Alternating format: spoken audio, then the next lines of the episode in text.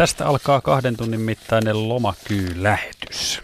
Keskustelemme kyykäärmeestä ja ratkotaan ihmisen ja käärmeen kohtaamiseen liittyviä asioita ja kysymyksiä. Valtakunnan parasta kyytietämystä on studiossa sekä Asko Hautaa. Morjesta. Morjes, morjes. Niin, Urpo Koponen, miten tämä kajahtaa korvaan, kun käytetään otsikkoa lomakyy? No se kuulostaa siltä, että heinäkuu on lomakuu ja silloin tehdään eniten kyyhavainto, koska ihmiset on mökellään ja, ja kesäisissä askareissa, niin aivan luonnollinen ja erittäin onnistun nimitys minun mielestä. No voidaanko sanoa, että eniten siis kesäkaudella kertyy havaintoja just silloin, kun ollaan lomalla? No sitten toinen piikki, eh, ehkä voi mennä ehkä vähän ohi marjastusaika elokuussa, koska ihmiset kuitenkin aika paljon, varsinkin vanhemmat ihmiset harrastaa marjastusta ja sienestystä ja sitten on nämä kantavat naaraat silloin. Nehän ei mene vaikka tömistelisi maata kuinka paljon, niin tömistelyä karkuu, vaan on siinä ihmisen kiusana. Monta kertaa näkee jonkun mättää, missä on kaikki mustikat poimimatta niin kannattaa kyllä katsoa tarkkaan, ehkä vähän kepillä sohasta ensin, ennen kuin työntää käden sinne. Mm. Siellä saattaa yllätys olla. Sanoi Turpo, että, että eniten havaintoja tehdään heinäkuussa, kun ihmiset ovat lomalla ja liikkuvat paljon. Onko heinäkuu aikaa, jolloin kyy liikkuu eniten?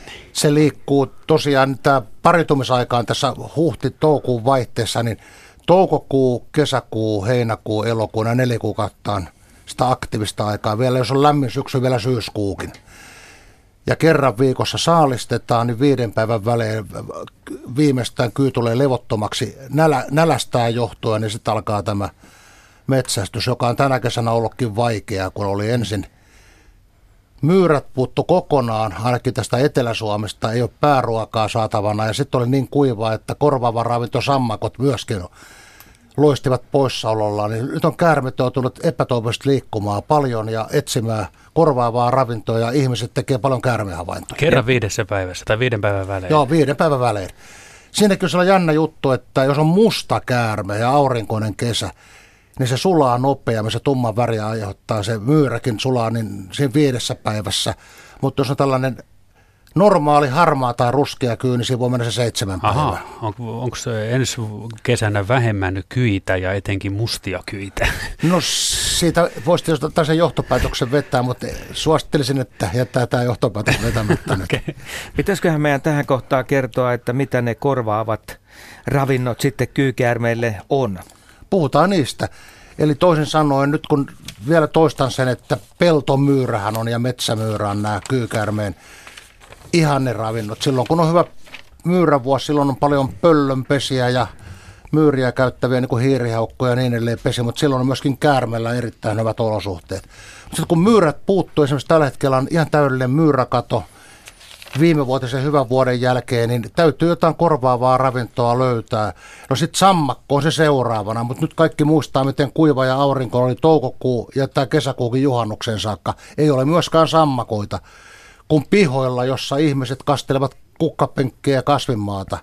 Tavallaan ymmärtämättömyyttä toivottaa kyyt tervetulloksi, että meillä on avoimet ovet tänne vaan. Ne tulee sitten, siellä on sammakoita. Joo, ne tulee ha- sammakoiden hajupolkuja pitkin tulee käärmeet sinne pihalle. Että tällainen seuraus siinä on. Eli tämä on niin korvaava ravinto, tämä sammakko, mutta nyt tänä vuonna kun sekin on puuttu, niin nyt sitten pitää alkaa ottamaan muuta, että esimerkiksi linnun poikasia aika paljon sekä pesistä että tuollaisia lentokyvyttömiä pikkulinnun poikasia, jotka tuolla maassa turvattomina odottelee emon ruokintavuoroa, niin sellainen jää, jää helposti ravinnoksi. Tässä vaiheessa voin kertoa, että viikon kuluttua tulee luontoilta ja siellä on kuvalliset kysymykset ja siellä on eräs erittäin hätkähdyttävä kuva juuri tuosta tapahtumasta, kun kyykäärme menee linnun pöntölle. Mm-hmm, Se kuva on niin pysäyttävä, että en ole ihan vähän aikaa nähnyt sellaista, mutta tämä on kuitenkin asia, mitä nyt tapahtuu. Kyllä, kyllä nimenomaan ja ja tuota, siinä on vielä sellainen homma, kun käärmehän ei, siis kyyhän ei syö ku, tota, elävää ravintoa. Se pitää tehdä kaksi reissua. Se pitää käydä ensin purmassa myrkyt niihin poikasiin ja odottaa, että ne kuolee selkeävästä neasta. Eli se, jos se tulee nyt uudestaan, niin ne kaikki käär, siinä pönttöön, niin kaikki poikast on siinä vaiheessa kuolleita, sakaa kuolleita niille. Että se ei tapahdu sillä tavalla, että saman tien. Voiko olla, että joku käynyt siinä välissä nappaamassa? No ei. Joo, Joo. ne on sitten kyyn, Joo. kyyn hommia ne siitä sen Joo, jälkeen kyllä. myös. Meillä on ensimmäinen soittaja, Sari soittelee Kustavista, tervehdys. Tervehdys täältä Kustavista. Mm. Tosiaan mulla on semmoinen mielenkiintoinen kyyhavainto viime kesältä. Niitä kyykäärmeitä on näkynyt tänäkin kesänä, mutta ensimmäistä kertaa viime kesänä hyvin erikoisessa paikassa. Eli se oli jotain heinäkuun lopun päiviä, päiväsaikaan, ja mä menin tuonne tuttuun paikkaan kalliolle istuskelemaan, missä mä olen tottunut lioittelemaan jalkoja mere, meressä, ja joku sitten kuitenkin sai mut pitämään jalat kalliolla, ja onneksi pidin, koska jostain 20 sentin päästä siitä kallioreunasta, niin tota keskeltä rakkolevää, se on kai nykyisin nimeltään rakkohauru, niin sieltä nousi kyykäärmen ylöspää, ja sitä, pää, sitä kyykäärme tuli näkyviin mun arvion mukaan 70 senttiä. Sitten se käärme lipo kieltänsä kyy siinä tosi pitkään. Se näytti nauttivan siitä lämpimästä säästä. Ja mä menin sitten aika shokkiin siinä, kun mä istuin siinä varmaan puolen metrin päässä siitä ja sain surkeita kuvaa sitten kännykkä, kännykälle siitä. Ja tota, sitten se painui takaisin sinne veden alle ja sisälle sinne rakkolevään niin, että mä en pystynyt enää näkemään sitä, vaikka vesi oli sen verran kirkasta, että, että muuten se rakkolevä näkyy ja se kätkeytyi kokonaan sinne levän sisälle ja mä jäin sitten pitkäksi aikaa seuraamaan vähän kauempaan, ran, kauemma, kauemmaksi aikaa siihen, kauempaa siihen rantaan, että, että tuleeko se takaisin, mutta en ainakaan nähnyt sen nousevan sieltä vedestä uudestaan ylös. Ja sitten rupesin miettimään sitä, että kun tietää, että käärmeet ui, niin viihtyykö ne todella pitkäänkin sukelluksissa ja, ja asustaako ne mahdollisesti tuommoisessa rakkolevässä? Yleensä käärme, kun menee veteen, niin se vaihtaa niin kuin saalistuspaikkaa. Eli jos ei löydy ruokaa vakiopaikalta rannalta, mm. niin sitten mennään saareen uimalla. Sehän ei mm. käytä kaloja ravinnokseen ollenkaan niin kuin rantakäärme, eikä muuten, muuten, muutenkaan mitään elävää ravintoa. Mutta tota, toinen vaihtoehto, mitä se voisi siellä etsiä, niin sammakkoa. Jos sam, mm-hmm. niin sammakon se sitten puree ja sitten varttuu sitä, että myrkky vaikuttaa ja sammakko on sitten niin kuin mm-hmm. sopivassa, sopivasti hyväksi käytettävissä. Että, Hokkari toikosena. No nimenomaan joo, kyllä.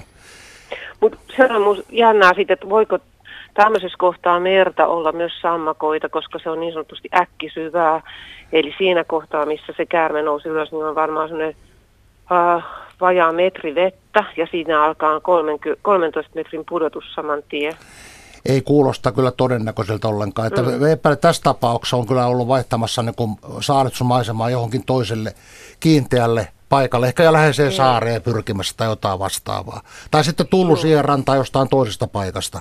Tai se voi, voi olla näinkin päin. Joo, Mutta kun, joo. ne, kun ne sammakot kyllä merellä, jopa ulkomerellä, niin viihtyy, mm. kun on lämpimät vedet, se on vaihtolämpöinen eläin. Jos on vaan lämmintä vettä, niin ihan hyvin pärjää kyllä mm. vedessä. Se oli pysäyttävä elämys, että se jäi kyllä piir- piirtyi ikuisiksi ajoiksi verkkokarvulle. Mm-hmm. Niin mä ajattelin just kysyä tota, että, että se on mm.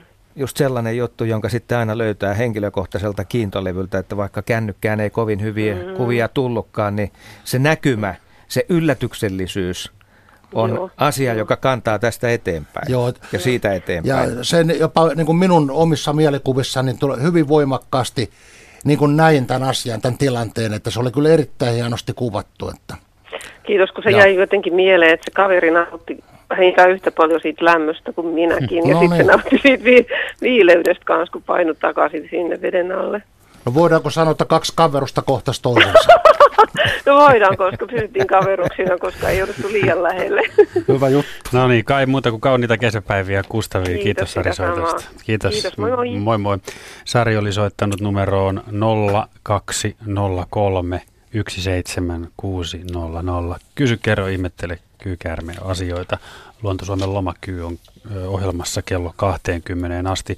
Urpo Kyy ui siinä, missä, tai ui merivedessä siinä, missä järvivedessäkin suolaiset ja makeat vedet. Et sillä ei ole Joo, väliä. ja, ja jännästi se pää on pystyssä, niin kuin tavallaan pikkunen keppi näkyy pinnalta, se menee sivuttain vispaasta päätä ja yllättävän kovaa. Ja mä olen nähnyt, tota, mä olen kertonut aikaisemminkin tästä muutama takaperin, niin sä olet silloin my- myöskin studio isäntänä, että Kirkonmaan saaresta sinne Vahakarin saakka kolme neljä merimailia ne kyyt menivät, koska saivat vainun, sillä on hyvä se hajuaisti ja muuta, niin, että siellä on ruokaa. Ja sitten sen jälkeen Vahakarissa oli erittäin hyvä kyykanta. Hmm. Koska kirkomasta ei löytynyt, vaikka oli hyvä Kotkan käärmesaari. edustalla Joo, on Kotkan edustalla. paikat. Joo, Kyllä. eli Tuuli Mitä- toi tuoksun. Mitäs tällainen kylmä vesi tekee käärmeille? Sehän on kuitenkin Se on vaihtolämpöinen. vaihtolämpöinen eläin.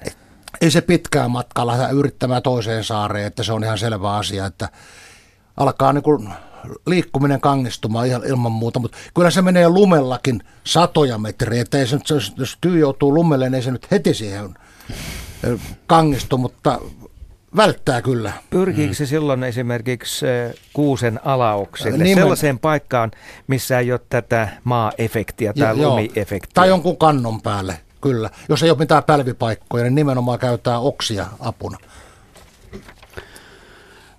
Päivi on kirjoittanut viestin iloisesta Itä-Suomesta. Mieheni näki vuonna 1956 rakennetun mökkimme Nurmikolla tänä keväänä Koivurinteen ensimmäisen kyykäärmeen. Uskoisimme, että ainakaan vuosina 56-2010 mökillämme ei ole ollut käärmeitä. Pienellä tontilla oleiltiin niin paljon, että olisi huomattu, jos olisi ollut. Vuosina 2010-2018 oleilu on ollut kylläkin vähäisempää, joten noista vuosista en ole ihan varma. Mutta voisin kuvitella kuuluvani heihin, jotka sanovat, että meidän mökillä ei ole käärmeitä. No nyt siis on. Olen pohtinut ja kysymykseni on, että johtuuko käärmeen tuleminen rantaan siitä, että mökkitonttimme yläpuolelta rinnemaisemassa kaadettiin keväällä 2000 2017 iso kuusikko. Ylempänä on myös kalliota. Tämä saattaa hyvinkin johtaa oikealle jäljelle, että se kuusikko sinänsä ei siinä vaikuttaa, mutta sitten kun se kalli on siellä kuusikon takana ja se kuitenkin on täristänyt sitä kuusikkoa aika paljon ja häirinnyt näitä käärmeitä siellä kenties talvehtimiskalliolla siellä päällä, niin ne on lähteneet ilman muuta etsimään turvallisempia paikkoja. Sitten jos siellä mökillä on sellaisia, sellaisia jaksoja, että ensimmäisellä päivinä, kun nämä käärmeet tulevat sinne alas, ei ole ketään asukkaita, ne hyvin äkkiä asettuu uusiin maisemiin ja pystyvät kyllä hämmästyttävän hyvin piileksimään ihmiseltä silloin, kun ihminen ei koko ajan liiku, hmm. vaan tavallaan kulkee saunaan ja kaivolle ja laiturille, no, normaalit kuviot, niin ne löytää ne rauhalliset paikat, ne karheikon reunat ja ynnä muuta, missä sitten saavat kuitenkin vettää omaa elämänsä. Mä olen monella mökillä toteamassa, että jopa on kinattu joskus, että täällä ei ole koskaan ollut käärmettä, niin joku on sanonut, että se et ole tullessa tänne, kun kaksi kyytä me kaivoi heti, mutta kyllä se sellainen asia, että kun niitä käärmeitä joka paikassa on niin metsässä kuin rannollakin, mutta se on sitten asia erikseen, ku- kuka niitä havaitsee. Se vaatii vähän mm. harjaantumista. Eli että se voi olla tämä kaata, metsän kaataminen, mutta se ei välttämättä ole se. Se, mä sanoisin just nimenomaan näin, että se, on mahdollista, mutta ei välttämättä liity siihen. Aivan. Joo. Tässä tulee mieleen eräs video, jonka näin netissä jo muutamia vuosia sitten.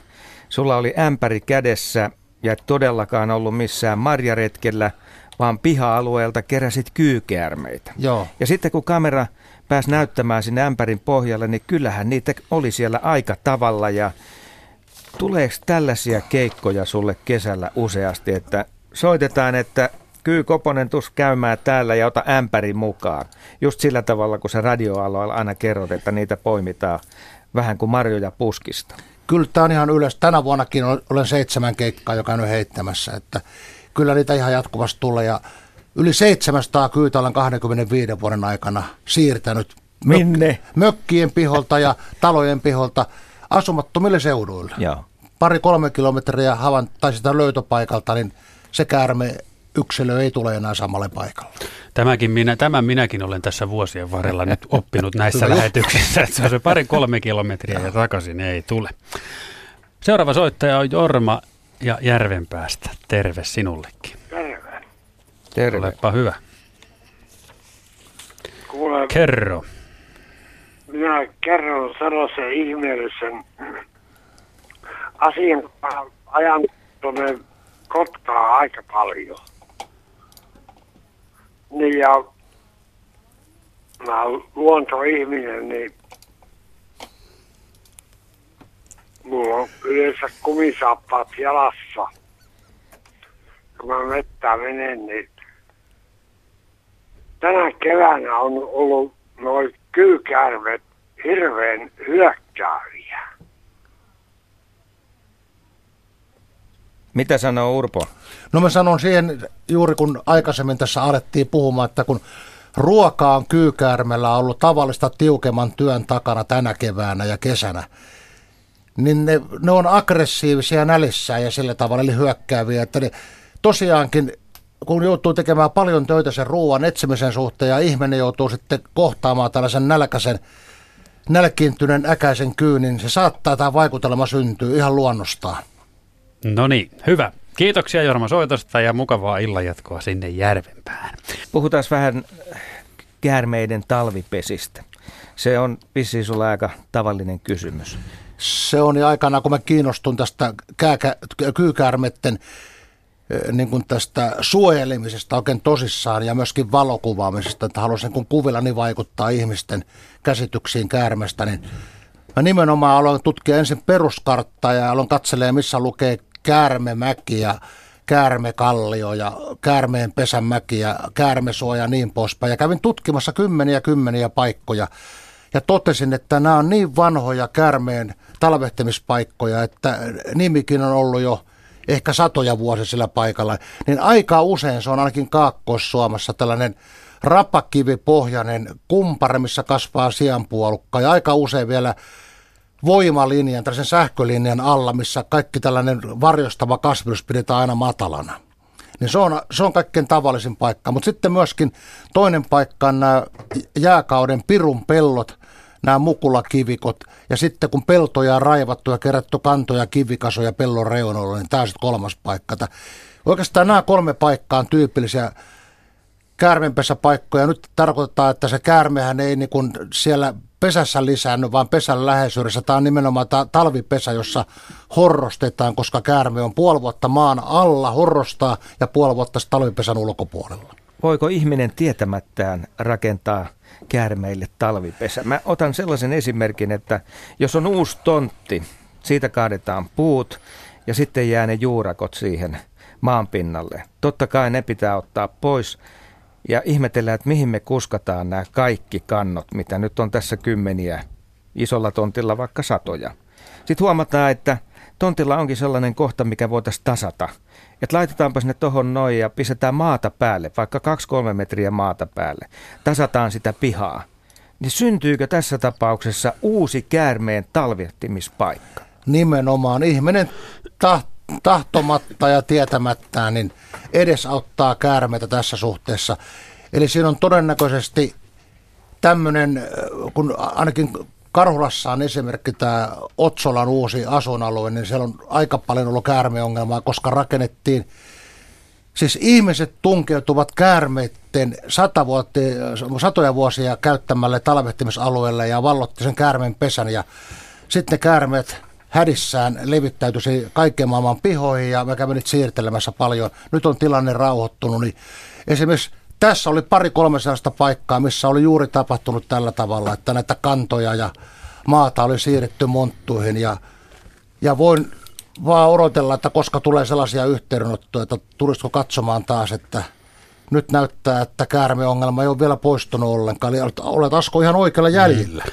Urpo, sun pitää aloittaa nyt myös kaavoituskonsultointi tältä. tuota, se, se tekisi kyllä hyvää Hei, käärmeen. Joo, ja sitten kysyt, että tehdäänkö tälle tontulle, tontille käärmemonttu. Talvinen käärmemonttu ja talvehtimispaikka. Onko Urpo avohakkuilla ja ky, kyykäärmeillä jotain tota, niin, vai vaikuttaako ne toisiinsa jollain? Siinä on sillä tavalla, että avohakku on niin, kun nämä motot, nämä monitoimikoneet siellä jyystä ja muuta, niin se on niin, kuin niin valtava tärinähäiriö, että ne käärmeet kyllä karkottu, lähtee livettiin johonkin paikkaan. Ja sitten sinne käy sillä tavalla, että ne monta kertaa tulee jonne läheiselle asuinalueelle ja piha, pihaongelmaksi, ainakin muutamaksi vuodeksi, ja sitten pikkuhiljaa etsii rauhallisempia paikkoja. Mä muistan Lahdesta sellaisen valtavan kerrostaloalue, niin se oli todella kova tämä käärmeongelma, koska se tehtiin niitä maan siirtotöitä ja räjähdystöitä ja niitä käärmejä oli satoja sit sillä ajalla ollut. En muista, että Asko ehkä muistaa paremmin.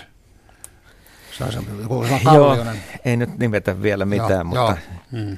jatketaan siinä vaiheessa, kun Kyllä, kohdennetaan tarkemmin tämä Joo. asia, mutta kyllä on jonkunlainen siirtolainen tahtomattaan Joo. tuolla ihmisen rakentaman ympäristön.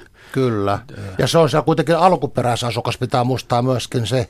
Ja kaikille se vielä hyödyllinen asukas, koska käyttää näitä myyriä pääravintona ja kaikki varmaan tietää, että yksi hirveimpiä asioita nykyluonnossa on tämä punkki ja siihen liittyvät ongelmat ja myyrät on monta kertaa punkin kantajia, että tämäkin on syytä pitää mielessä, jos ei keksi mitään myönteistä käärmeestä. nyt sä pääsit sanomaan tästä Lahden tapauksesta, niin muistan siellä Takkulan suunnalla. Kun Takkula taisi olla siellä, joo, joo. mutta siellä ei ole kerrostaloja, vaan oli uusi omakotialue Okei. ja pesäkallio ympäristöineen on siinä lähellä, niin silloin tuli havaintoja siltä alueelta. Mä en tiedä sitten, että onko sen jälkeen tullut muita, mutta säkin saatat muistaa tätä vanhaa tapausta. Joo, ja tämä Takkula, joo, kyllä, kyllä, tämä Takkula kuulostaa tutulta, että kun en ole lahtelainen, niin melkein sen sanoisi, että ollaan nyt samassa paikassa.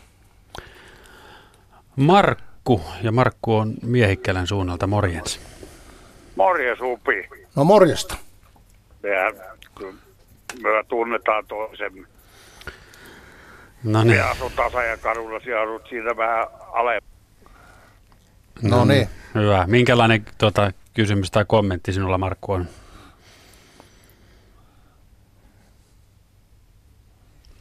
Onko linjalla ketään? Nyt on sellainen tilanne, että ei ole. Soittaako Mirjami paraikaa uudestaan? Soittaa ilmeisesti. Katsotaan, saadaanko Markko kohta uudestaan linjalle. Mutta ei Urpo, öö, kyihin liittyy paljon myös tämmöistä jonkunlaista, mm, ehkä se nyt voisi olla jonkunlaista taikauskoa, tai anteeksi, uskomuksia pikemminkin. Niin yksi kuuntelija kysyy, että, että hän on kuullut semmoista legendaa, että kun ja jos kyy haavoittuu tai kokee kuolevansa, niin se palaa samaan paikkaan kuolemaan auringon laskiessa. Pitääkö tämä ollenkaan paikkaansa? No kyllä mä sanoisin, että kyllä tämä on äh, nimenomaan sitä legenda-asiaa, että ei tällä kyllä minun mielestä ole mitään tekemistä totuuden kanssa. No, Mitkä on tämmöisiä tavallisimpia ö, uskomuksia, mitkä kyllä No esimerkiksi sellainen, että kyykäärmeen poikast on niin myrkyllisiä, että emo menee sen takia matalalle puunoksalle synnyttämään, että ne pienet poikaset pääs puremaan sitä emoa hengiltä. Ja kuitenkin tämä nouseminen puunoksalle johtuu siitä, että käärmellä ole vatsalihaksia, jotka helpottaa sit synnytysasiaa. Niin synny, synnytysponnisteluja auttaa, se kietoutuu oksaan ja työntää ne sikiöt ulos. Mikä toinen voisi olla vielä yhtä? No niitä on kaiken, kaiken tyyppisiä juttuja, niin ehkä nyt tulee mieleen sitten tällainenkin asia, että mikä liittyy tähän myöskin tähän rantakäärmeen olemissaoloon. Rantakäärmehän on Suomen vanhin palvelu, palvottu eläin muuten. Se on niin kuin ihan jumalainen otus, niin kyyhy- ja rantakäärmeeseen tuli maalaistalossa sellaisia juttuja, että nuori leps, le- lehmä, kun alkoi maitoa antamaan ja muuta, niin piti laittaa uhrikuppi sitten niin rantakäärmeelle kuin kyylle tuvan alle. Uskottiin, että kun näin tehdään, niin sitä rantakäärmestä eikä kyystäkään ole mitään haittaa sitten perheen elämälle. Ja Virossa tämä uskomus on vetu niin pitkälle, että jos halutaan niin kuin ihmiselle jälkikasvua ja lapsia ja muuta, niin käärme, käärmeeseen pitää suhtautua kunnioittavasti, niin kuin myöskin kattohaikara, joka tuo ne lapset.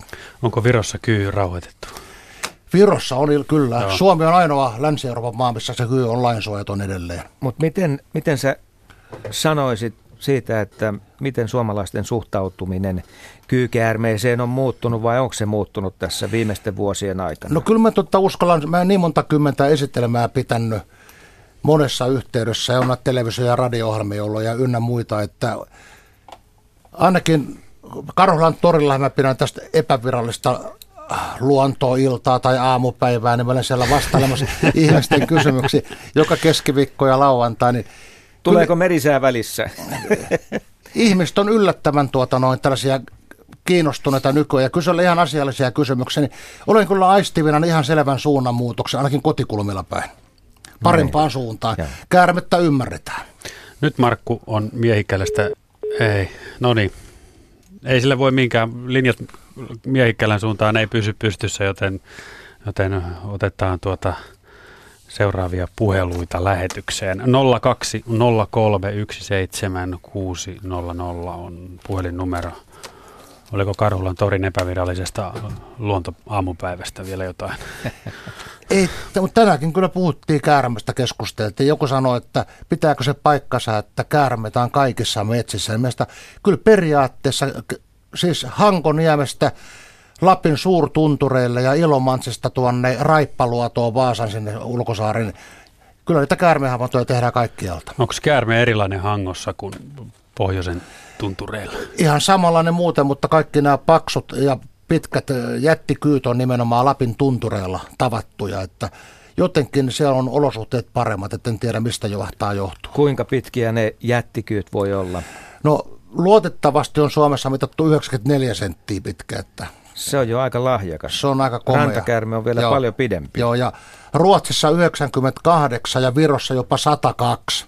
Oho. Että kun se metri... No naaraita. Joo, naaraita. Rantakärme kyllä elää ihan reilusti yli metrin mittaisia. Olen itsekin tavannut oikein reilusti yli mm. metrin mittaisia. Että. No entä siitä rajan toisella puolella, mitä siellä, tota, tai Venäjän puolella? Me en ole kuullut näistä mitosta mitenkään, mutta käärmetään siellä on paljon, jos menee vaikka esimerkiksi tuonne sanotaan Äänisjärvelle menee sinne Kisin saarelle, niin suosittelen heti, että laittaa matkalaukkuun kumisaappaat, kun lähtee sinne. Että kun katsoo kaikki ne komeat puu, historialliset puurakennukset ja muuta, niin kyllä siihen helposti 20 kyytä tapaa sen museokierroksen aikana.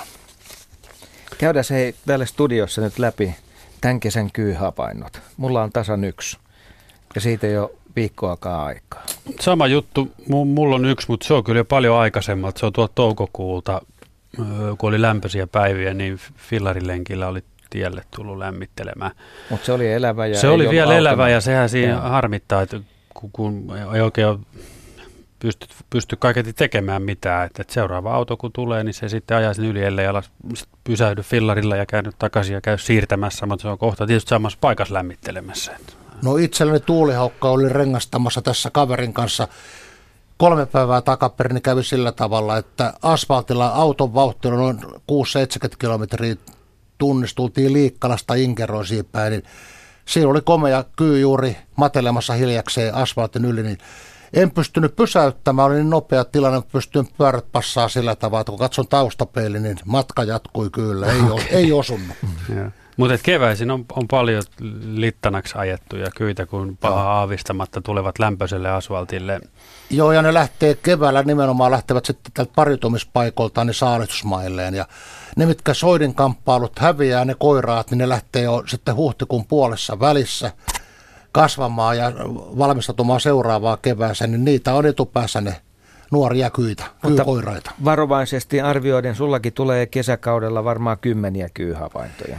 Kyllä mä tota, kun Koska me, sulle tulee näitä keikkoja. On, ja sanotaan itsekin, kun mä katselen kuitenkin sen verran tulee, on valokuvattukin niin paljon niitä käärmeitä, niin kyllä mä tänä vuonnakin on toista sataa havaintoa tehnyt. Sillä lailla. Ensimmäinen suunnilleen, muistatko? Ensimmä, tänä vuonna oli, kun oli se niin kylmä se homma, niin tota, ensimmäinen havainto oli tänä vuonna 29.3. Viime vuonna oli maaliskuun ensimmäisellä viikolla ja oli se lämmin Aha. jakso vuosi takaperin. Sitten tuli kylmä sen jälkeen, kun oli taas tämä kevät, kevään heräämisohjelma, niin silloin ei ollut käärmestä enää tietoakaan.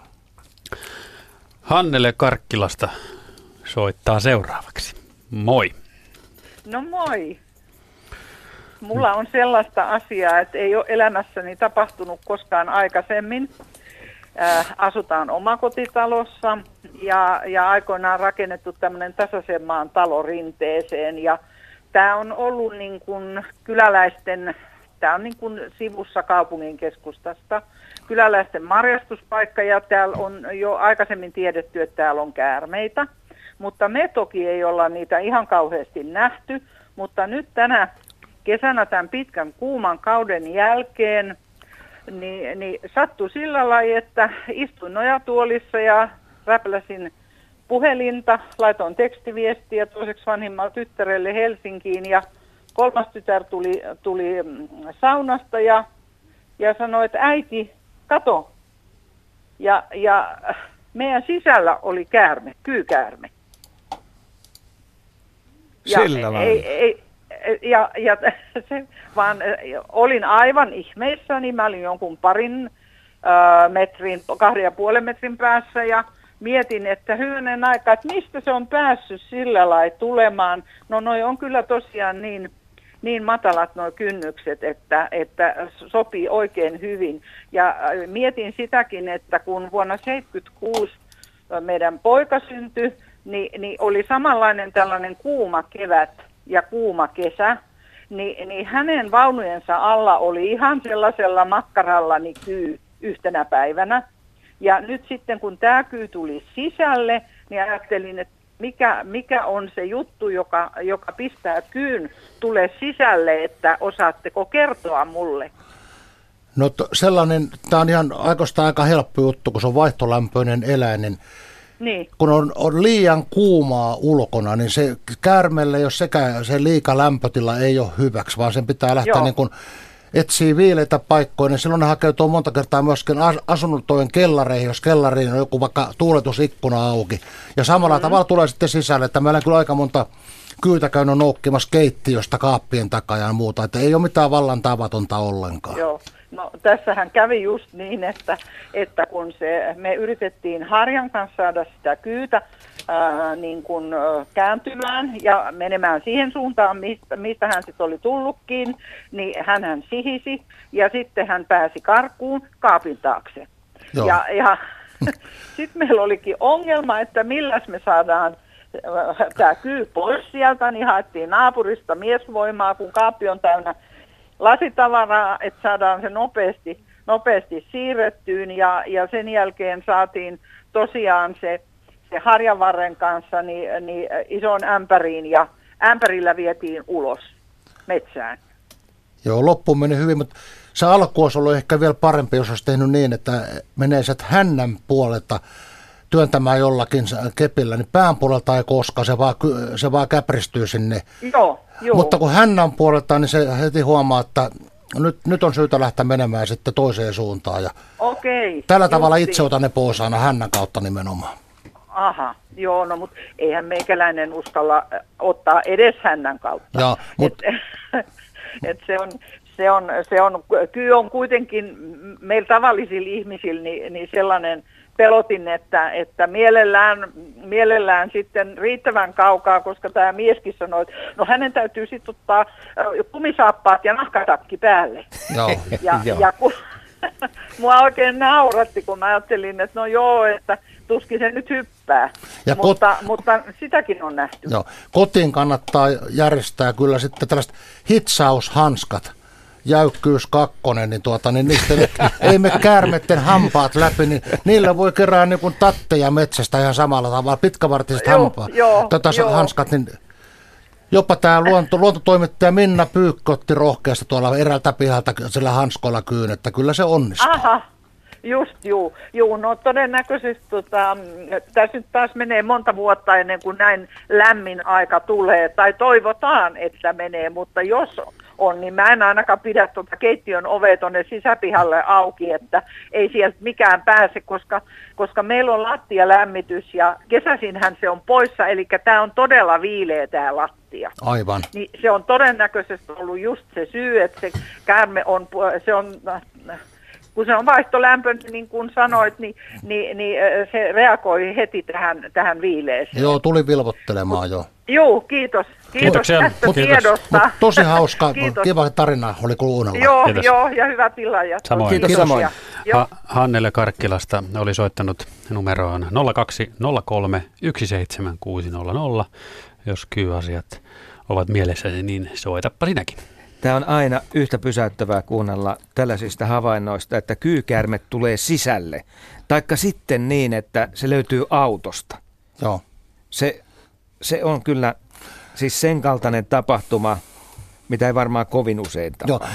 Tiutisen saaressa Kotkassa mun sisko asuu nykyään sellaisessa paikassa, että mä oon käynyt sitten naapuritalosta etsimässä kyytä keittiöstä. Oli tämän ikääntyneen rouvan poika oli sitten, hälytti minut sinne paikalle ja yhdessä sitä etsittiin, mutta ei löydetty. Niin sitten tämä rouva oli kuitenkin niin rohkea ja päättäväinen, että hän aikoo kuitenkin makuuhuoneessa nukkua siitä huolimatta, vaikka käärmettä ei löytynyt. Eikä se kyllä mitään tapahtunut sen kummempaa. Harva jäisi nukkumaan kyllä, jos käärme tulisi sisälle. Tuohan on kaikkein pahin juttu, Joo. että sitä käärmettä ei löydetäkään, vaikka Joo. havainto olisi kohtuullisen Joo, varma. Joo. Että se on nähty samassa huoneistossa. Mutta erittäin harva menisi nukkumaan. Mä olen ihan sitä mieltä. Mä olen samaa mieltä kyllä myöskin, että se karsii kyllä ihmistä kahteen joukkoon ilman muuta. Ehdottomasti. Kerros nyt, missä vaiheessa käärmeen elämä tällä hetkellä on? Käärmeen elämä on tällä hetkellä, nyt kerätään vararavintoa kovasta talvea varten, eli kerran viikossa saalistetaan joku, nyt kun sitä sammakkoa eikä myyrää saa, niin pitää jotain muuta keksiä. Ja tuota, jokaisesta saaliselämästä tulee mikroskooppisen ohut rasvakerros sinne kehon ympärille ja sen rasvan avulla sitten sitä pitäisi saada sellainen millin verran suunnilleen, tai ainakin lähelle milli sitä rasvaa, reilusti yli puoli milliä, niin sen avulla se käärme että onnistuu sen puoli vuotta horrostamaan siellä talvella ja sitten keväällä tulemaan taas pariutumaan ja myöskään pariutumisen aikana ei syödä vastaan vaan parittelun jälkeen, että se, se on periaatteessa niin 6-7 kuukautta, että käärme ei syö yhtään mitään. Aika kova koettelemus. Tuliko tuossa alussa vastattua siihen kysymykseen, että kuinka kauan kyy voi olla sukelluksissa ja pystyykö kyy puremaan? Siihen ei vastattu tosiaan, mutta silloin jos näkee käärmeen uimassa tuolla vedessä, se liikkuu kuin keppi tosiaan, se pää vispaa ees takaisin, niin ei kannata tehdä itse uintiliikkeitä, antaa sen käärmeen uida ohitse. Se nimittäin puree yhtä hyvin se uidessaan kuin maallakin, että ei kannata. Ja sukelluksessa rantakärme pystyy olemaan hyvinkin helposti, sanotaan useamman minuutin, mutta kyllä kyykin olen nähnyt, että toista minuuttia kevyesti, että erittäin hyviä uimaan ja sukeltamaan. Tässä äh, onkin aiheeseen liittyvä toinen kysymys äh, kyyn sukellustaidoista. Kuulija on saanut katiskasta kerran kyyn tai löytänyt. Katiska oli veden alla noin 60 senttiä, kuvakin löytyy. Oli siis hukkunut öö, vie, kuuntelija e- epäilee, että olisi, olisi sukeltanut lokkia pakoon. Joo, no se on yksi mahdollisuus. Sen on lokkihan ottaa käärmeen mielellä ja silloin kun uhka tulee, niin pakoista lähdetään yleensä. Että ei se nyt mikään ihan mahdoton teoria, että saattaa hyvinkin pitää paikkansa. Kyllä katiskasta on siinä ollut miten se... On, on. Kerran Juha Laaksen kanssa pidettiin käärmeiltaa, oltiin siellä Kesäniemen kalliolla Kotkassa, niin se oli sellainen tapaus, joku soitti, että oli saanut virvelillä hauen, tai vain verkolla hauen, niin oli iso kyyselä hauen sisässä. Eli haukikin napannut kokonaisen kyyn. Okay. Tänäänkin on voinut käydä. Miten sä määrittelisit kyykäärmeen etenemisnopeutta? Eikö sekin ole ihan suhteessa siihen, että kuinka lämmintä on? Joo, se on suhteessa, mutta sanotaan, kun se suhteellisen nopeasti menee, voisin sanoa, että tuollainen viisi kilometriä tunnissa, kun se lähtee täysin menemään. Kävelyvauhti. Joo. Oho, vaatiiko alamäkeä sillä kohtaa? Ei tarvi, kun se menee, menee tasaisella. Sitten se menee, se menee melkein niin kuin kerjen sitten alamäkeen, se pystyy pistämään vauhtia aika paljon lisää. Sen takia se on vaarallisimmillaan tällainen käärmeen kohtaaminen, jos itse on alapuolella mm. ja käärme tulee ylhäältä päin. Yksi ennakkoon tulleista kysymyksistä liittyy kyyn reviiriin. Meillä on itse asiassa puhelu Kimmo. Otetaan Kimmo sut hetken kuluttua lähetykseen ihan kohta. Tähän kyyn reviiriin, minkä ko- kokoisia ne on? No se kyyn reviiri, se on talvehtimispaikastaan niin kilometrin – kilometristä puolentoista kilometrin päässä. Eli toisin sanoen, jos nyt ajatellaan, että se menee aina samaan suuntaan, niin se on vaan sitten se kilometri puolitoista kanttinsa, mutta jos se menee sieltä talvehtimispaikasta eri vuosina eri suuntiin, näinkin voi tapahtua ainakin uskoisin omien havaintojen perusteella, niin kolmisen kilometriä maksimissaan. Maks kolme kilometriä ja se oli juuri tämä myös, mihin viittasit, että jos sen verran vie toisaalle, niin Joo. ei tule takaisin. Joo, joo nimenomaan kyllä tavallaan toiselle reviirille. Kimmo ja Satakunnasta nyt linjalla suorassa lähetyksessä. Lomakyy on aiheenamme tänään kello 20 asti. Morjes Kimmo. Morjes, morjes. Minkälainen eli homma? Ky- joo, eli kysymys olisi tämmöinen, kun oltiin kaverin kanssa, meillä mökillä semmoinen rillipaikka ihan järven rannalla. Ja siinä on niin semmoinen kivikosta kerätty rillipaikka, missä on savupönttisit aina paikallaan. Ja tuo, me oltiin kaverin kanssa siinä vieressä ja sitten mä heitin tupakan tumpi siihen savupöntön alle. kat, katoin niin toiseen suuntaan. Ja sitten kuului yhtäkkiä semmoinen sähinä sihinä. No mä peljästyin aika yhtäkkiä säpsähdin ja sitten kun mä katsoin, niin mä en nähnyt enää kuin hännän vaan. Eli nyt kysymys on, että voiko rantakärmi pitää tämmöistä sähinää sihinää vai oliko se kyy? Rantakärme suhisee ja puhisee ja sihisee vielä enemmän kuin kyy, että erittäin kovaa suhinaa pitää. Ja rantakärmehän on sellainen juuri, mikä nimenomaan näissä ihmisen rakentamissa, niin kuin tässä grillikatoksissa ja näissä patjonissa, niin viihtyy erittäin hyvin paremmin kuin kyy. Että melkein nämä käärmehavainnot tässä ulkona puutarhan rakenteessa, niin on aina rantakärmehavaintoja, ainakin täällä Etelä-Suomessa, että kyllä se kyykin voi olla, mutta suhinan perusteella niin ra- rantakäärme on ihan yhtä mahdollinen kuin kyykäärmekin. Joo, ja mä näin siinä samana päivänä, kun pari tuntia ennen, niin mä näin sauna edessä, näin rantakäärmeen. Joo, kyllä. Ja tunnistin siitä, että sillä on keltainen täplä oli päässä. Joo, kyllä se on. Ää, onko se laina päässä, on se naaras vai uros? Se on totta, sukupuolesta riippumaton se voi olla, mutta sitten täytyy sanoa sillä tavalla, että kuitenkin on aivan täplättömiä käärmeitä on myöskin rantakäärmeitä. Ehkä tuollainen 5-4 prosenttia ja sitten myöskin sahalaidottomia kyitä, että ei voi sanoa, että ehdottomasti kyyn tuntomerkki on sahalaita tai rantakäärmellä nämä niskalaikut. Aivan, aivan. Että ne tietyllä prosenttimäärällä ne isossa yhdyskunnassa näkee, että näitä täysin mustia yksilöitä on. Okei. Sitten pitää erottaa nämä käärmeet hapituksen eli yleisolemuksen perusteella. Tämä rantakäärme on sellainen ruoska ja kyykäärme on sellainen paksu pötikkä. Eli se tulee yhtäkkiä, se paksu ruumis kapenee ohueksi hännän luikeroksia. Se liikkuu erittäin paljon kevyen, kömpelömmin tämä kyy kuin rantakäärme. Rantakäärme tosiaan ohenee sekä päähän että tänne häntään pikkuhiljalleen ruoskamaisesti. Joo, joo. Selvä. Joo, mua vaan kiinnosti tämä, että, tai niin kuin tuli varmuus, että se on melko varmaan rantakäärme, vaikka se piti semmoista hinää hihinää. Niin. Kyllä, kyllä, kyllä. Että me uskon kanssa, että ollaan ihan oikealla jäljellä. Okei. Kiitos vaan tämä. Hyvä. riittää. Kiitos Kimmo soitosta. Moi moi. Kiitos. Moi. Puhuta, 0203 17600. puhutaan vähän tästä suhinan voimasta. Sanoit, että rantakäärme pitää kovempaa ääntä niin sanotusti, jos tämä suhina on yksi Joo. ääni. Niin kuinka kaukaa se voi kuulla? Kyllä mä tällaisen rantakäärmeen, tällaisen är, ärsyn, ärsytetty rantakäärmeen puhinan, niin erotan kyllä itse kymmenien metrien päästä. Kymmenien metriä. Joo. Se ei silloin minulle puhise, se puhisee sellaisen henkilön, mikä on lähempänä Totta kai, siinä, mutta, totta mutta kai. tota, no, se erotan kyllä kymmenien metrien päästä. Entäs kyykäärme? No kyykäärmeen suunnassa sanoisin, että pitää olla aika lähellä, että ehdottomasti alle kymmenessä metrissä, ehkä kolmesta viiteen metriä, tämän tyyppinen Mutta etäisyys. tässähän on kyseessä se viimeinen varoitus. Se on- Eli käärme joka tapauksessa haluaa, että sen ei tarvi hyökätä. On sitten kyseessä rantakäärme tai kyykäärme. Kyllähän tota noin rantakäärmekin ainakin hämäysiskuja tekee. jos tekee näitä harhauttavia valehyökkäyksiä. Kyllä se on ihan tosi juttu jos tällä tavalla, että tuota, niin kuin sanot, olit ihan oikealla jäljellä. Että Että se viimeinen varoitus on siinä. Se on viimeinen- Siinä on viimeinen varoitus. Entä Oh. sitten, kun vanhemmat ihmiset ei välttämättä kuule sitä korkeataajuista sihinää? niin siinä on juuri se homma marja- ja sienireissulla, niin jos näkee paljon marjoja tai sieniä, niin kannattaa tutkia ensin, vaikka kepillä vähän koettelee sitä varvikkoa, missä nämä poimattomat marjat on, että onko se jonkun kyykäärmeen lempi lekottelupaikka, ettei tapahdu mitään vahinkoa.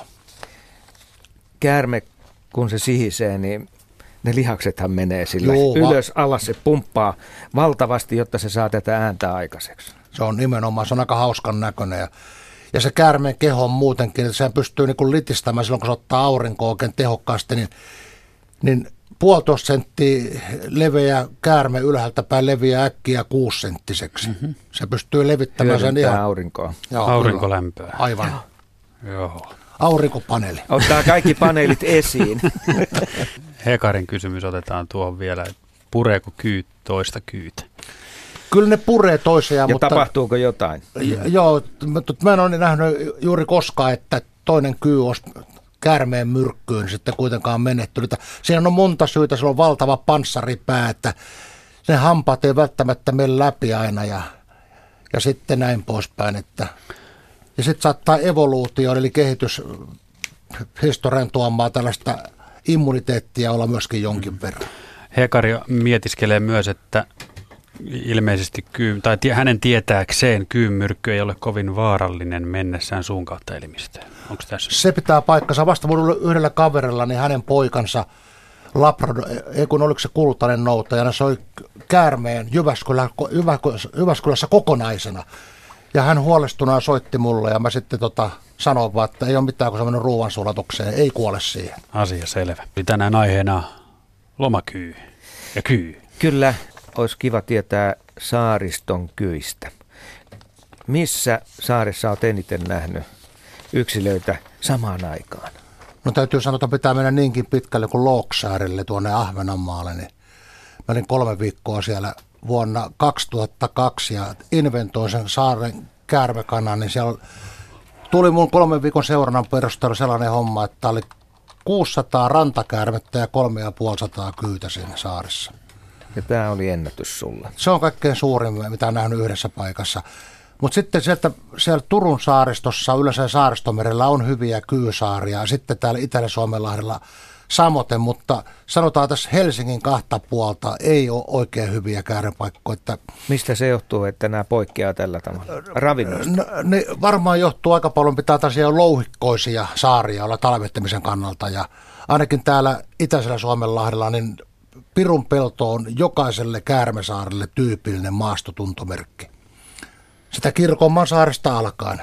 Erittäin hyvät isot pirunpellot siellä keskellä saarta ja jokainen, joka on varusmiesaikansa kirkomassa viettänyt, on tutustunut näihin käärmeisiin. Ja sit se on, mutta se on jännä juttu, niin tietystä saarista ei ole kellään ihmisellä yhtään havaintoa, ei minullakaan, niin sitten taas tietystä saarista, niin on kaikilla havaintoja määritystä saarista ja itselläni myöskin, että kyllä käär, käärmellä on omat suosikkipaikkansa. Varmaan liittyy tähän saalistamiseen sitten myöskin, että saa helposti ruokaa. Mutta siis koko elämän kaareen, että se talvehtimispaikka pitää olla ja sapuskaa. No, niin, nämä kaksi asiaa. Ja aurinkoahan nyt Joo. saarissa on aina. Sitä on aina. Entäs sitten nämä liikkuvat olosuhteet, nisäkäspedot, jos niitä saapuu saarelle, niin tapahtuuko käärmeille jotain? Kyllähän minkki käyttää varmaan ainakin pienempiä kyitä myöskin ravintona ja käyttää myöskin vaskitsoja ja sisiliskoja, että se on ihan selvä asia.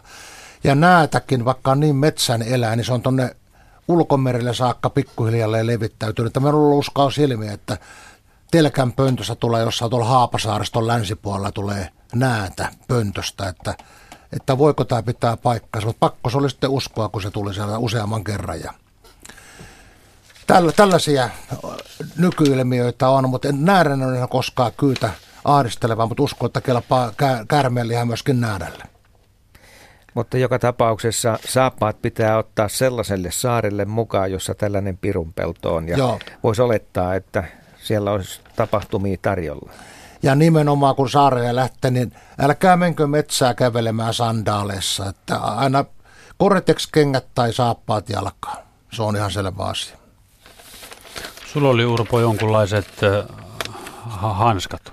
Joo, me uudenlaiset totta, hanskat. Joo, me tota, nyt hitsihanskolla aikana pelasin ja sitten me huomasin netissä, että Jenkkilästä saa tilattua kunnon pistoja viiltosuojatut, mistä ei me kalkkarokäärmeen eikä kopran hampaat läpi. Ja me oikein kotona, ne maksoi melkein, jos nyt oikein muista, joku kolme tai 400, tai aika monta sataa euroa ne maksoja. Kokeilin parsin neulalla painoa kämmelestä niin paljon kuin jaksoin painaa, niin se neulan kärki tuntui kyllä, mutta läpi en saanut menemään. Siellä on kymmeniä kymmeniä, jos ei satoja tällaisia mikroskooppisia metalli rist, äh, tota, kerroksia ristikkäin siellä ja tehdään tällä tavalla. Ja se on niin, niin notkeat, että vanhana kosketisoittajana, haitarisoittajana, niin säkkären polkkaa ei pysty soittamaan niiden kanssa, mutta Emma Valssi irtoaa kyllä. no niin, se pitää olla hanskaa myöten kunnossa, kun tuollaisia hommia tekee. Petri soittaa Lovisasta, terve. Terve. Mitäs Lovisassa kyyhommat? No mitäs täällä?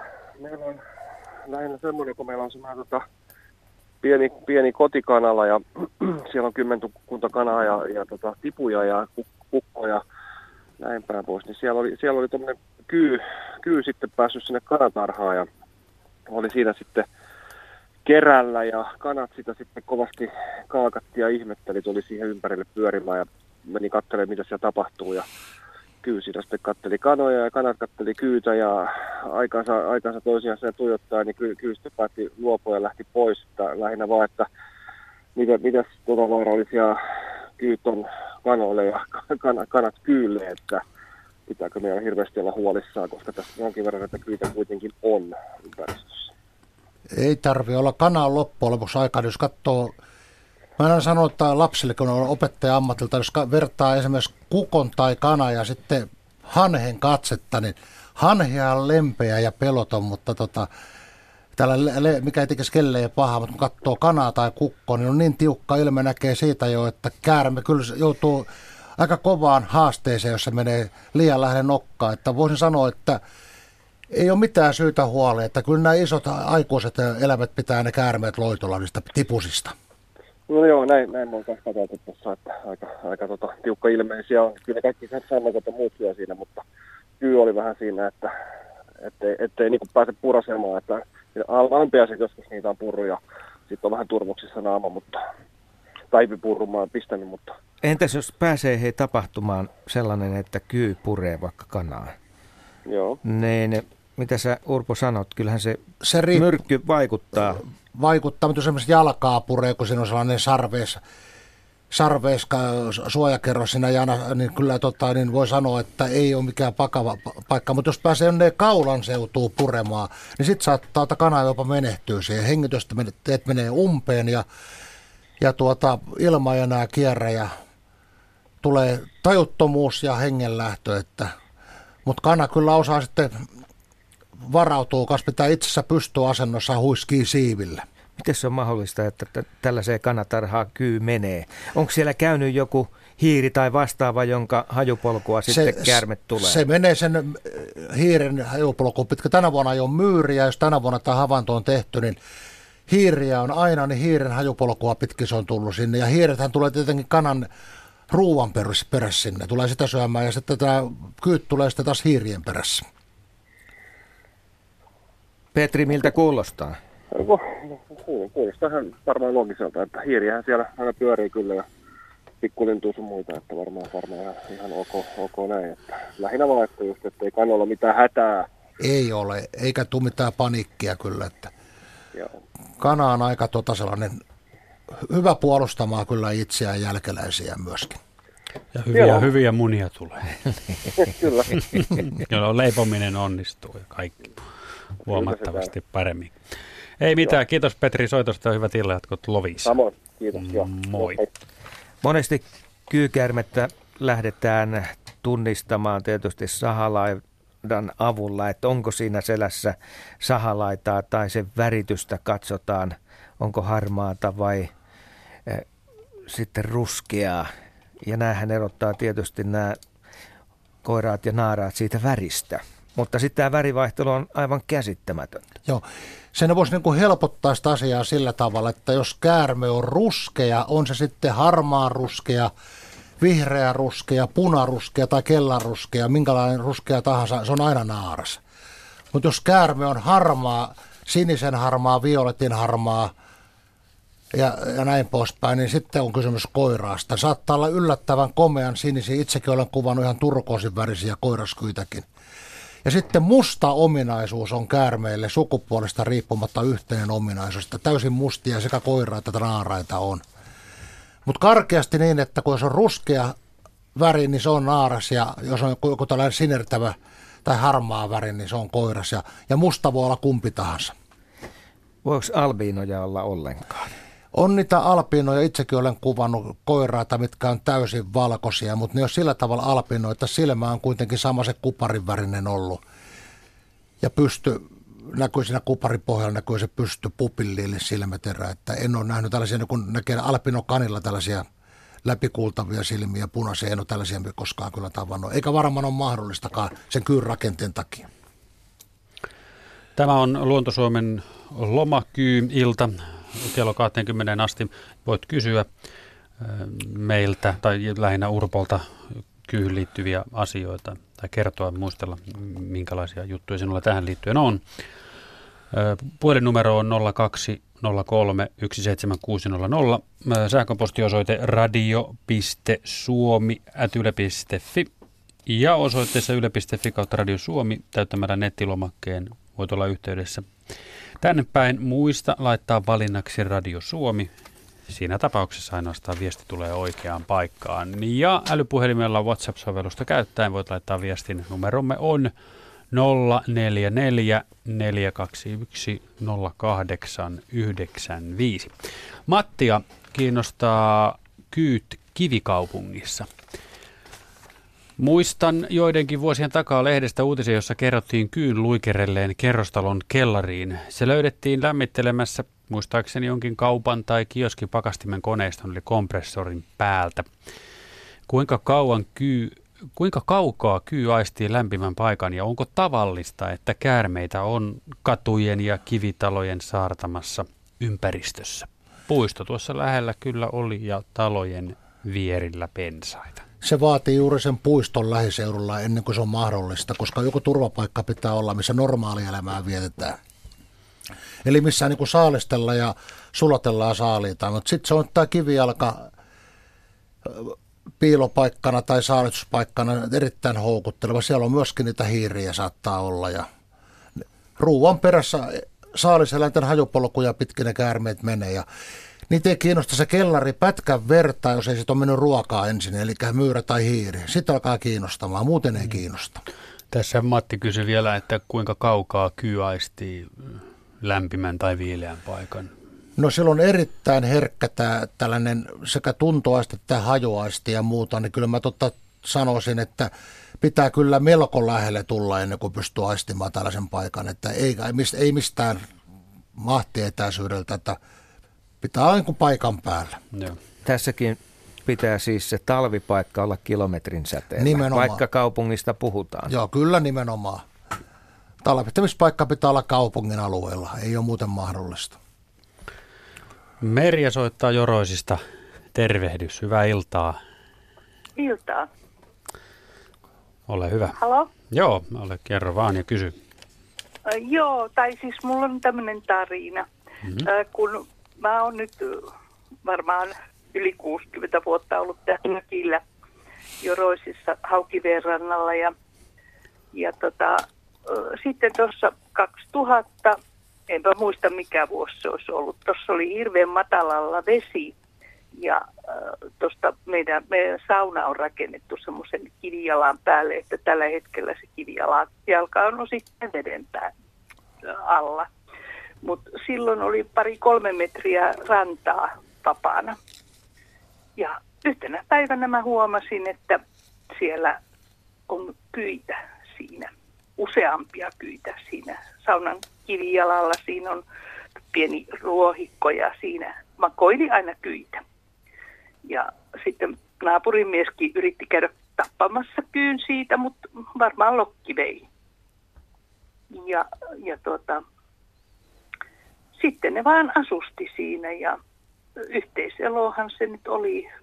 Mä yritin heitellä niitä YA-lannotteilla ja muilla, niin ne oppi välttämään ihmistä. Halo? Onko siellä ketään? Kyllä täällä on. Ollaan, ollaan. Kuunnellaan sinua. Kuunnellaan kiinnostuneet. ja hiljaa. Mm. Joo, niin tuota, yritin heitellä niitä, tai heittelin niitä yölannottella, niin ne rupes välttämään ihmistä. Mä yritin sitten sen jälkeen hiipivällä päästä näkemään niitä, mutta en mä nähnyt niitä, kun mä menin saunalle, mutta muualta rannalta kyllä näin, että siellähän ne on. Ja sitten oli myös yksi kyy, joka ö, päivittäin aurinkoisena päivänä tuli siitä saunapolun viertä pitkin siihen saunan taakse siihen tuli semmoinen aurinkolaikku, johon se tuli makoilemaan. Ja oli siinä niin kauan, kun aurinko siinä paistoi ja sitten se lähti pois. Sinne takaisin sinne saunan eteen. Ja no sitten tuota tuli semmoinen talvi, jolloin oli varmaan kaksi viikkoa 30 astetta pakkasta.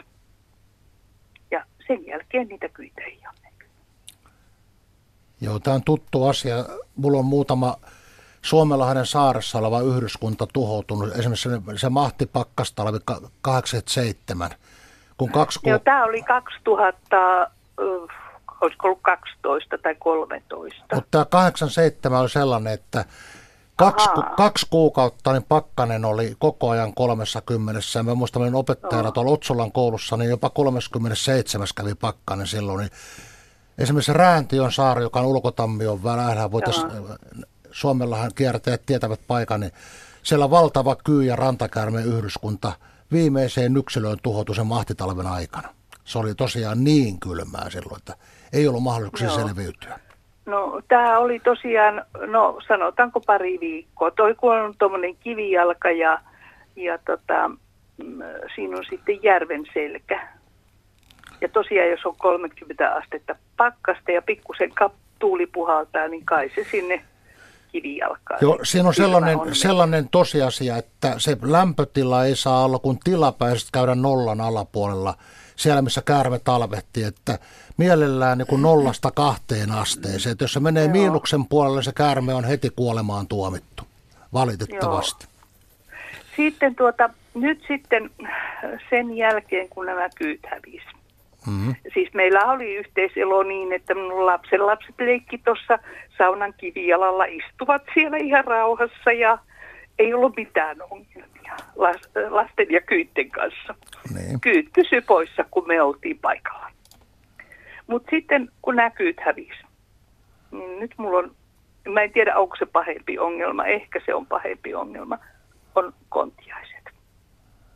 Joo, Eli Maa, maamyyrät joo. Entiset Joo. maamyyrät. Niin. Joo. Niin, entiset maamyyrät. Eli toi piha on ihan hirveän näköinen joka kevät. Ja eihän ne mihinkään kesän aikana, se, vaikka se keko tasaantus, niin eihän se jälki jää häviä siitä mihinkään. Eli piha on ihan hirveän näköinen.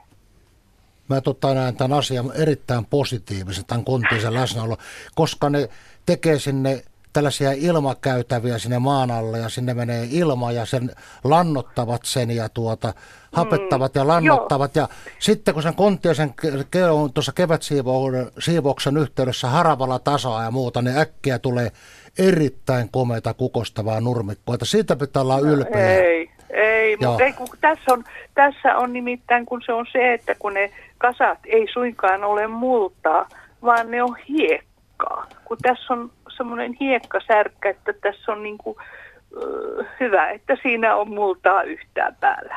No tasaantuu se hiekakin haravan kanssa. Että. Oma- Juu, kyllä se tasaantuu, mutta ne on inhottavan näköisiä. joo, joo, no ulo- mutta tuota, että tosiaan, niin mä en nyt tiedä, että ottaisinko minä ne kyyt mieluummin takaisin tuonne Niin, niin, joo. Aivan. Et, ja varmaan niin kuin, kyllähän ne tietysti, kyllä mä uskon, että sekin on ihan hyvä juttu. Ja sitä paitsi ne on siinä hauskoja, että kaikki kukkasipulit ja kaikki tämmöiset kyllä säilyy, koska nehän ei syö sipuleita.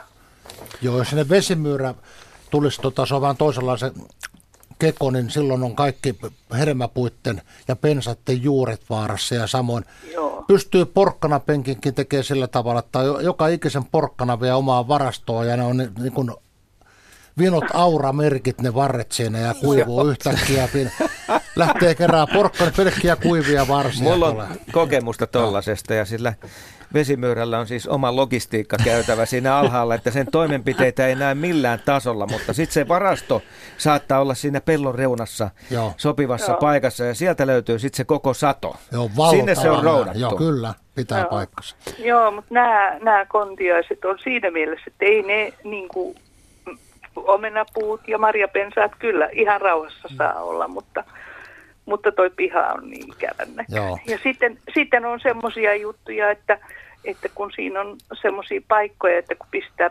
pihatuolin, tuommoisen puutarhatuolin sinne, niin välillä on parempi vähän ensin kokeilla, että ihan varmasti se on paikallaan, ettei siitä satu olemaan lähellä myyränkoloa Aivan. Jolloin saattaa yksi, kaksi keikahtaa nuuriin Joo. tuolin kanssa. Kiitos Merja soitosta ja hyvää illanjatkoa Joroisiin.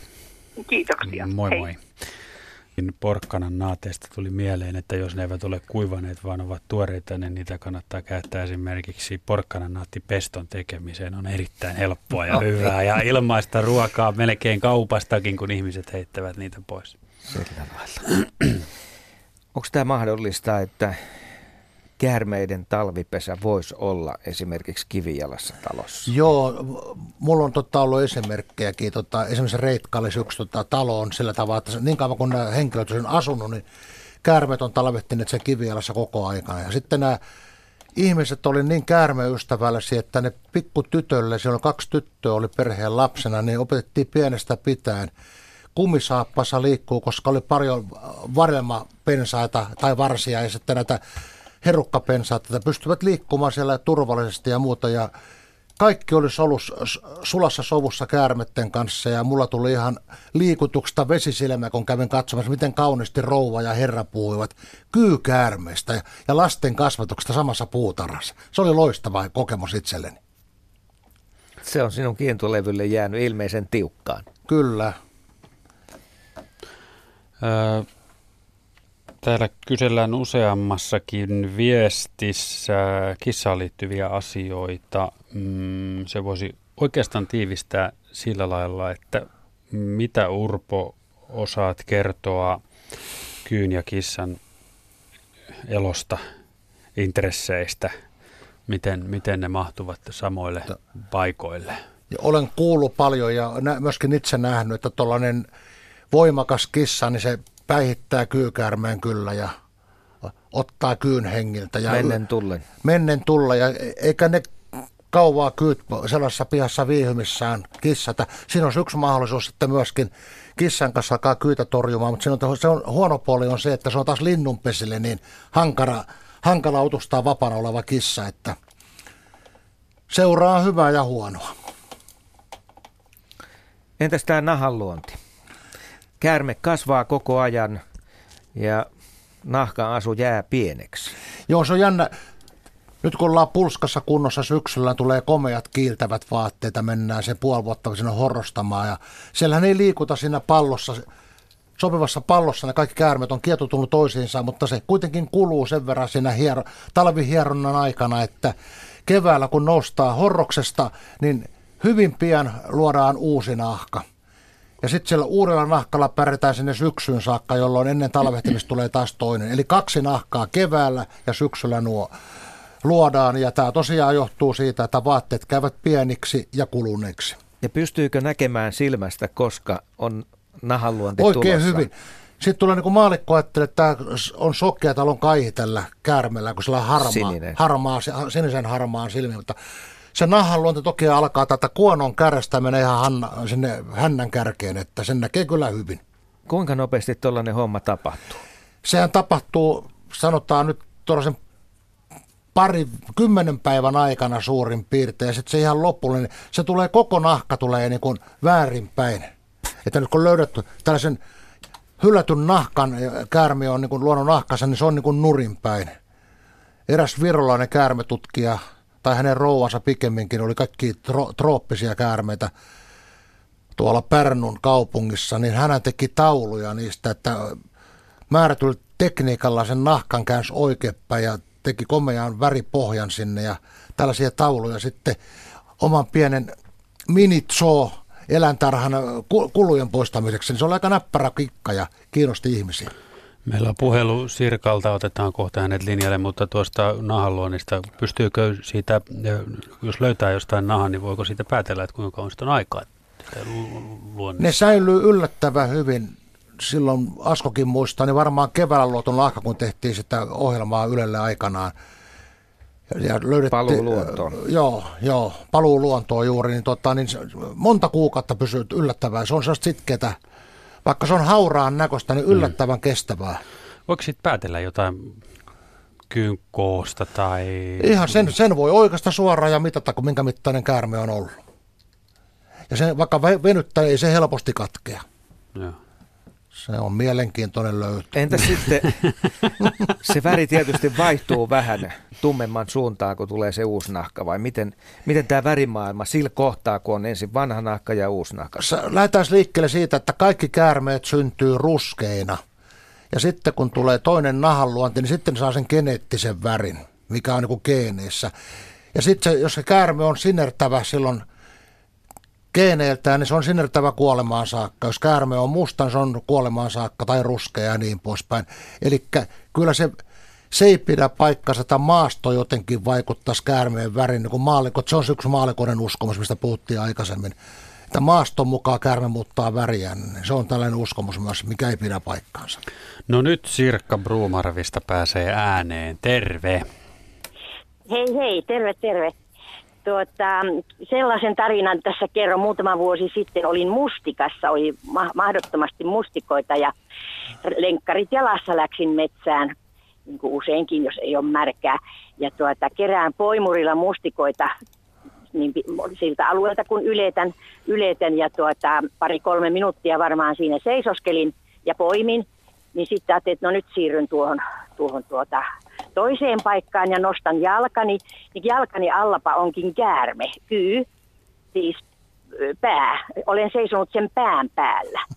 Ja tuota, sitten en vielä lähtenyt siitä takavasemmalle, vaan, vaan tuijot, tuijotin sitä ja ajattelin, että no nyt se tekeytyi joko kuolleeksi tai tapoinkohan minä sen, sen tuota, sitten seisoissani. Siinä aika pitkät tovit ja tuota, en, en sitten malttanut, malttanut olla muuta kuin kepillä. Sitä sitten sohaisin, sohaisin ja se nosti sieltä päänsä ja sihisi ja poistui toiseen suuntaan ja minä toiseen suuntaan. Mutta tuota, se, eikö totta, se tekeytyi kuoliaaksi siinä. Se siinä saattaa olla, tai, tai ehkä enemmän, rantakäärmeellä on tyypillistä tekeytyä, mutta kyyn kohdalla ehkä se on enemmän tämmöinen – että kun se on ahdistettu ja muuta, se odottaa vaan sitä tilaisuutta, koska se pääsee sitä ahdistetusta tilaisuudesta niin kun, tavalla tai tilanteesta niin pakoja vapaaksi, että Just. kun on, jalka lähti käärmeen päältä, niin käärme lähti myöskin sitten omia teitään.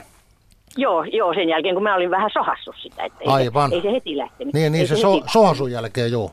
Sohasu, juu, kun mä niin kun no. ajattelin, että no hyvänen aika tapoin, kun minä sen nyt. Joo ei ollut pihapiirissä, niin en, en, en tietenkään... No siinä kaksi ol, ol, olentoa, jotka rakastavat metsää, kohtasivat mielenkiintoisella Joo. tavalla. kyllä vain, kyllä vain. Joo. Kiitoksia. Mutta tämmöinen. Kiitos paljon. Kiitos, Kiitos Sirkka, moi moi. Kiitos, 02 03 17600 puhelinnumero tänne lomakyiltaan kello 20 asti ollaan paikalla näiltä, näitä asioita tuumimassa. Täällä tuota, niin on, onkin juuri WhatsAppin kautta tullut kysymys rantakäärmeeseen liittyen, että se oli leikkinyt, rantakäärme oli leikkinyt kuollutta.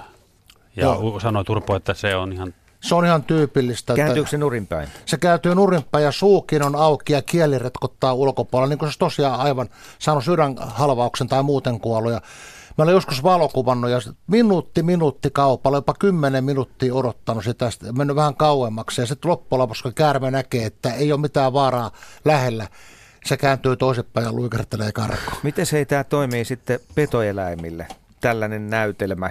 Ihminen voi ajatella, että okei, siinä on kuollut käärme ja sillä selvä, mutta Kyllähän mitä pe- kettu ajattelee? Kyllä mä oon sitä mieltä, että hiirihaukka tai kettu niin nappaa sitten helpon saaliin siinä vaiheessa, kun se on niin kuin tavallaan se on kiittää nyt, ja kumartaa. No, kiittää ja kumartaa ja lähtee onnellisena jatkamaan matkaa.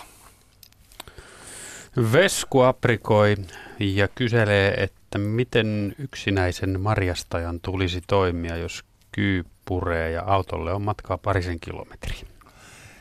Kyllä mä suosittelisin sillä tavalla, että jos näin pääsee tapahtumaan, jos jotain tieyhteyksiä on, vaikka, vaikka auto on kahden kilometrin päässä, niin soittaa jolleen läheiselle ja pyytää tulemaan autolla niin lähelle kuin mahdollista. Kahden kilometrin kävely saattaa olla jo aika turmiollista, niin se, se, se myrkky kerkeää levitä niin paljon, että... Verenkierron mukana lähtee Joo, eteenpäin. nimenomaan joo. Niin, samoin jos koiraa puree, niin älkää lähtekö sitten koiraa vaan talluttamaan yhtään. Kantakaa koira, jos on iso koira, vaikka Tanskan dokki, niin sitten täytyy ottaa paketti auto vierelle ja laittaa se sinne. Että nimenomaan ne koiran henki säästyy tällä tavalla. Mutta e, tuota niin ensiapuun hä, hä, hälytyskeskukseen. Siis ei, ai, ei, aina, kun käärme puree, jos ihmistä puree, aina terveyskeskukseen joka kerta, kun et voi tietää kuinka paljon myrkkyä olet saanut. Mm. Ja sitten samoin eläinlääkärillä, jos koiraa puree. Aina. Urpo, me tiedetään aikaisemmista lähetyksistä, että sä oot ollut näiden hommien kanssa tekemisissä. Kärme on purrussua. Kolme kertaa.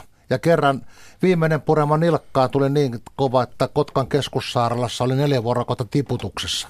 Ja jalka oli toukokuun alusta elokuun loppuun saakka, niin ensin sellainen sin, sininen, violetin sininen ja sitten pikkuhiljaa tuli ruskeaksi ja vaaleni ja tuntui siltä, että jonko, joutuuko sen amputoimaan, että se oli aivan jäykkä ja muuta, mutta kyllä se sitten pikkuhiljaa alkoi niin kuin elpymään ja mutta silloin vaan sen jälkeen mä oikein erityisesti aina korostanut ihmiselle, että jos käärme puree, niin älkää leikkikö tilanteella. Että helposti aletaan leikkimään sillä tavalla, että joku pureman tuottanut vain pienen oireen ja sitten jos myrkkyä on tosiaan ollut vähän, niin se ei se oire pieni, mutta jos käy tällä tavalla, että se pääsee pumppaamaan rauhasen tyhjässä niin kuin myöskin mulla, niin siinä voi sanoa, että oli vakava tilanne. Ja vielä tämä, että jos tulee useampia kertoja, kun kyykäärme pääsee puremaan, niin eikö se muutu aina pahempaan suuntaan? No minä luulin tota, niin kauan aikaa tota, ennen kuin tulin orttoniin muihin invalidisäätiölle muihin tutkimuksiin, että mä niin kuin immuniteetti, tai mulla on immuniteetti käärmeen kyyn puremaa kohtaan, mutta mä kun selitin sille sisätautilääkärille tämän tilanteen, että kolme kertaa purru, niin se sanoi, että nyt loppuu tämä leikkiminen tähän paikkaan. Hän kirjoittaa mulle adrenaliinikynän kuolemaan joka pureman jälkeen lähempänä. Ihminen ei tule immuniksi sillä käärmeen myrkyllä. Että ei pidä leikkiä sen kanssa yhtään.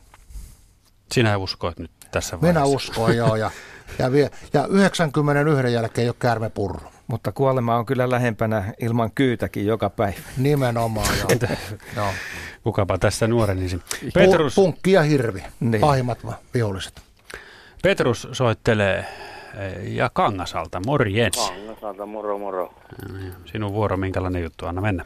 No semmoinen tarina, kun tuossa äh, oli niin portailla tuossa, tässä on pari vuotta aikaa, niin oli, tultiin kotiin, niin oli kyykäärmeitä, niin kuin, siis ihan oikeasti rappusilla oli yksi kappale ja sitten oli niin kuin, näissä aluslaudoilla oli toinen kappale ja kolmas kappale ja ja mietin, onpas tämä nyt outo, että kotona on kyykärmetä, vinopino, kun tulee kotijohtaja. Ja sitten tuota, sitten mä ajattelin, että okei, ne lähti pois siinä, kun aikansa tömisteli ja näin poispäin, mutta sitten tuota, kun meillä on lepakoita paljon, ja niitä lepakoita on ollut paljon, niin onko kyyle ja lepakoille joku semmoinen yhteisyys, niin kuin, silleen, kun tulee semmoinen, että se minun nuori morsmaikku, niin niin ajattelin silleen, että onpas outo paikka, kun on kyykeä lepakoita ympärillä, että mikä noita pesä tämä on sitten. Että onko niillä joku semmoinen, niin kuin, että hyönteisiä on paljon siinä ympärillä tietenkin ja on kaikkea muutakin eläistöä niin kuin maaseudulla, mutta että miten ne keskenään niin kuin, ei, se, ei ne elämä liity keskenään millään tavalla toisiinsa ja kyykäärmeen ei mitään hyönteisiä syö missään vaiheessa, niin kuin lepakot syö, että ei myöskään tämä yhdistävä teke. Se on vaan sellainen sattuma ja siitä saa jonkun kauhukertomuksen halutessa, että tehtyä tämä kauhuelokuva, mutta kannattaa pitää tunteita rauhallisena, että tämä on ihan puhdas sattuma. Ei kun musta se oli hieno.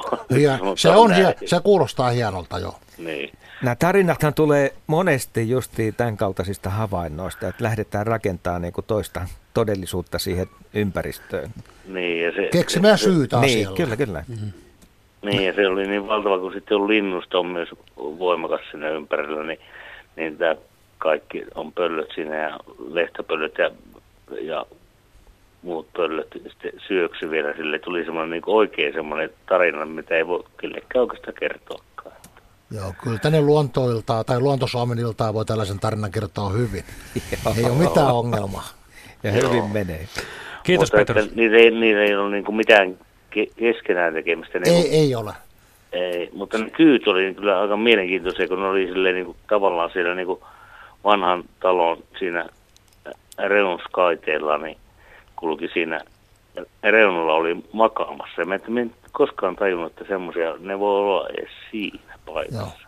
Mä kävin vastaavassa paikassa Pyhtäällä tuolla Leporannassa katsomassa keväällä, niin siellä oli myös ihan pihapiirissä, niin tota, mennyt on tällaisen rittilötten alle mennyt ja kaiteen alle niitä käärmeitä ja nämä ihmiset yritti sulkea kaikilla rimoilla ja muilla ne paikat, niin me sanoin, että noin rimat pois, ne käärmetkin häviää. Että niin kauan ne on siellä piilossa, kun kaikki reijät on suljettu ja ei ole enää soittoa sen jälkeen tullut, että ehkä tämä onnistuu tämä ohje.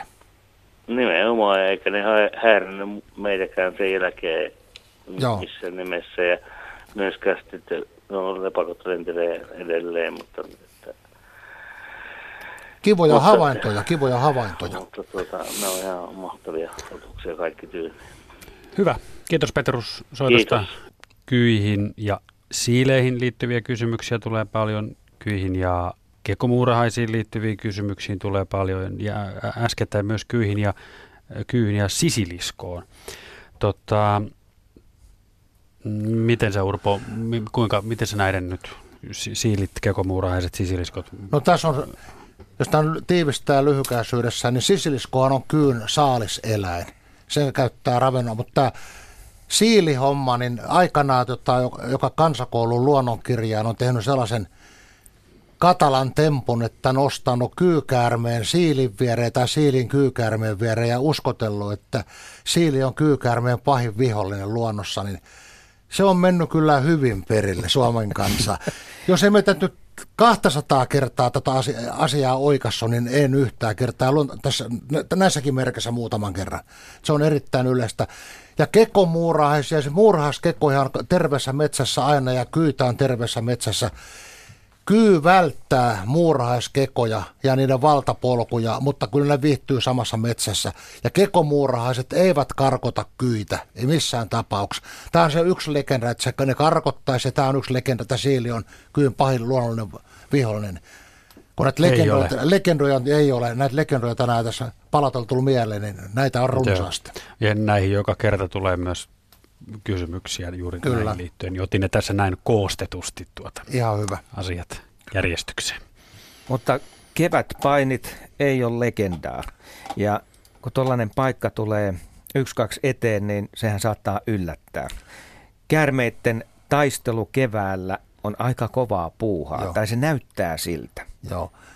Sitä voi katsella ihan yhtä innostuna, kun menee katsoa jotain SM-paineja tonne, kun kaksi kovaa naamaa taistelee Suomen mestaruudesta, niin siinä on ne koiraat, ne ensin, tämä paritumismeno alkaa tuossa lumien sulamisen jälkeen huhtikuussa sillä tavalla, että ensin nämä kyyt koskettelee toiseen, siis koiraskyyt.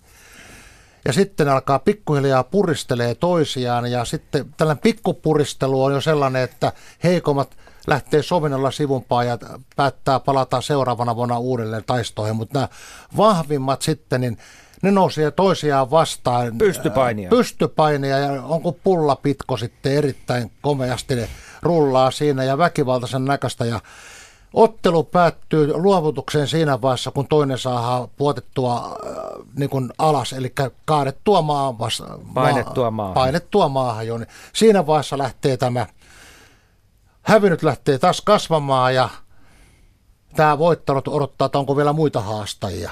Ja tässä on sellainen idea, että tällä tavalla yhdyskunnan vahvin koiras tai vahvimmat koirat isossa yhdyskunnassa niin parittelevat kaikkien yhdyskunnan lisääntymisvuorossa olevien naaraiden kanssa. Saadaan niin kuin vahvimmat geenit sitten tulevais- tulevaisuuteen. Ja tästä voi päätellä, että naaraalla on välivuosia. Joo, siis tämä kesä ei riitä munasolujen kypsyttämiseen auringon avulla, vaan pitää kaksi kesää hautoa auringon avulla niitä sukusoluja, eli munasoluja, että ne on niin kuin lisääntymiskuntoisia. Sen takia Etelä-Suomessa kyyt lisääntyy joka toinen vuosi, Lapissa joka kolmas vuosi. Aada Jyväskylästä soittaa lähetykseen. Moikka. Moi. Minkälainen kyy-kysymys sulla on? No me löydettiin meidän terassin luolta semmoinen kuollut kyykäärmeen poikanen. Ja me ihmetellään, että mikäköhän se on sen olisi tappanut ja tuonut siihen. Hmm. Onko teillä kissaa? Ei, mutta meillä on naapurissa kissa ja me ihmeteltiin, että olisikohan se purrus sitä, kun mun naapurin kaveri kertoi sitten, että sitä kissaa oli tainnut purra kyykäärme. Siinä on varmasti käynyt sillä tavalla, että niillä on ollut pikkuinen yhteinen otto täällä käärmeellä ja kissalla ja kissa on saanut käärmeen myrkkyä ja sitten se on päässyt vielä hengissä ja sitten se on kuitenkin sen verran vahingoittanut ehkä selkärankaa tai jotain, mennyt niskat nurin tältä käärmeeltä, että, että menettynyt sitten niin jälkeenpäin siitä kamppailusta. Mielenkiintoinen juttu. Mm. Pelkäätkö käärmeitä? No En me kyllä sitten, kun se oli kuollut, niin me vietiin sen mun pikkuveljen kanssa sisälle ja tehtiin sille semmoinen ruumiavaus. No niin. No niin, t- no mitäs? tämähän kuulostaa hienolta. Mitäs, mi- minkälainen operaatio se oli? No, me vähän tutkittiin sitä, että onko siellä jotain jälkiä ja se oli ollut ehkä siinä niin kauan, kato kun oli siellä kaikki veri jo kuivaa, että ei kyllä vuotanut siitä yhtään verta, mutta Se on jännä siellä käärmeen sisällä, jos tarkkaa katsoo, niin siellä on nämä sisäelimet kaikki, niin on pitkiä ja kapeita, keuhkotkin on niin kuin eri kohdassa ja hirveän pitkiä ja kapeita, että se on todella mielenkiintoinen tämä käärmeen anatomia. Joo, A- Aada, Aada on ollut tota, niin, sillä lailla niin kuin asiasta kiinnostunut hyvällä tavalla. Että, Aara teki Urpo Koposeen lähtemättömän vaikutuksen. Oliko Aada muuta? No ei mulla muuta ollut. Asia selvä. Ei muuta kuin hyvät kesäjatkot Jyväskylään. Kiitos kun Samoin. soittelit. Moikka. Moi. Tässähän ihan tota, niin sydäntä lämmittää tämmöiset tota, niin, Niin. asioista kiinnostuneet lapset. Niin vielä lasten suhtautumisesta käärmeisiin. Poikkeaako se aikuisten Meillä suhtautumisesta? on nähnyt opettajana sellainen asian, että kun ne oppilaat, jotka oli mun omalla luokalla, kun mä tätä asiallista informaatiota annoin jo pienestä pitäen, niin ne oli yllättävän ymmärtävä asennoituminen tähän käärmeisiin, mutta sitten monta kertaa muiden luokkien opettajat, jopa eräät rehtoritkin oli niin, niin tota vanhanaikaisia mielipiteissään, että ne ei tota antanut mun pitää edes koulussa käärmeesitelmiä, kuvaesityksiä oppilaille, että se oli niinku huonoa propagandaa. Vähän niin kuin olisi ollut joku tällainen poikkeava uskon tunnustus tai tällainen uskonnon esittely, että siitä mä en pikkusen katkeroitunut ollut tässä eläkkeellä ollessani, että en saanut kyllä niin kuin opettajana sitten koko koululle sitä informaatiota, minkä saan omille oppilailleni. Uskoiko sä, että tämä suhtautuminen oli ankaraa silloin menneillä vuosikymmenillä, josta tämä sitten kumpuaa? Se kumpuaa sieltä, että tämä on niin kuin se ikivanha suomalaisen asennotuminen, että käärme tulee vastaan, se tapetaan. Me törmään tähän siellä Karhulan torillakin melkein joka keskiviikko ja lauantai tähän asiaan. Että- Vaikka etupäässä on myönteisiä asioita, niin kuin mansikotten maistelua tänäkin päivänä. Täällä kysytään kahvipöydästä liittyen, kahvipöytään liittyen, että siellä, siellä on ihmetelty kaikenlaisia luonnon asioita. Mm, Ja tota, mutta he eivät ole löytäneet kahvipöydässä tietoa käärmetiheydestä neliökilometrillä. Et mi- et minkälaista se suun- suunnilleen voisi olla erilaisissa paikoissa, no, metsissä? Mä kun olen tota käärmeitä tosiaan valokuvannut paljon ja etsinyt käärmeen pesiä, niin mä sanoisin tuolla maastossa ainakin Etelä- ja Keski-Suomessa, niin kyllä niitä käärmeen pesiä varmaan on ihan sanotaan muutaman kilometrin välein. Ja sitten oikein hyvillä paikoilla saattaa olla pari-kolme pesää jopa saman kilometrin alueella. Että- Talvipesiä. talvipesiä. Nyt puhutaan talvipesistä nimenomaan, että niitä on yllättävän paljon. Ja mä väitänkin, että nyt kun tavallinen ihminen lähtee metsään marja- tai sieniretkelle, mihin tahansa metsään, niin hän ei enää elämänsä aikana kenties yhtään kyytä, mutta joka ikisellä marja- ja sienireissulla vähintään kymmenen kyytä näkee tämän sienestä ja marjasta. Ja, että kyllä niitä käärmeitä metsässä on, mutta käärmeet osaa väistellä ihmistä ja piileksiä, että ei ole käytännön ongelmia. Ja käärmeitä ei tarvitse pelätä, ne ei ihmisiä kyttele millään tavalla eikä ole hyökkäämässä kimppuun. Sami kysyy mm, talvipesään liittyen, että, että onko siellä useimpia eläinlajeja samassa pesässä voiko olla ja, ja kuinka paljon käärmeitä siellä samassa pesässä voi olla. Joo, no siellä voi olla tosiaan kai- sekä rantakäärmeitä, kyykäärmeitä että vaskitsoja, sisiliskoja. Voi olla myöskin sammakoita, jopa lepakoita on löytynyt samoista talvehtimisonkaloista. Ja silloin aikana, kun me tämä käärme innostus heräsi oikein todella vankasti, niin mä olen löytänyt sieltä Heilahdesta Pyhtäältä sellaisen käärmepesän, missä oli 70-luvun loppupuolella, niin 80-luvun alussa, niin jopa 500 kyytä.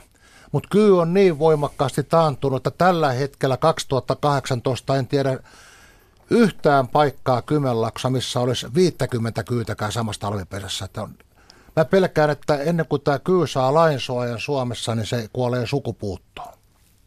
Miten ilmastonmuutos vaikuttaa käärmeisiin? No se vaikuttaa, talvehtiminen on entistä ongelmallisempaa, koska Sen pitäisi mennä sellaiseen paikkaan tuonne maahan sinne talvehtimisonkaloon, että se olisi lämpötila siellä onkalossa nollasta kahteen asteeseen. Se on aika tarkka.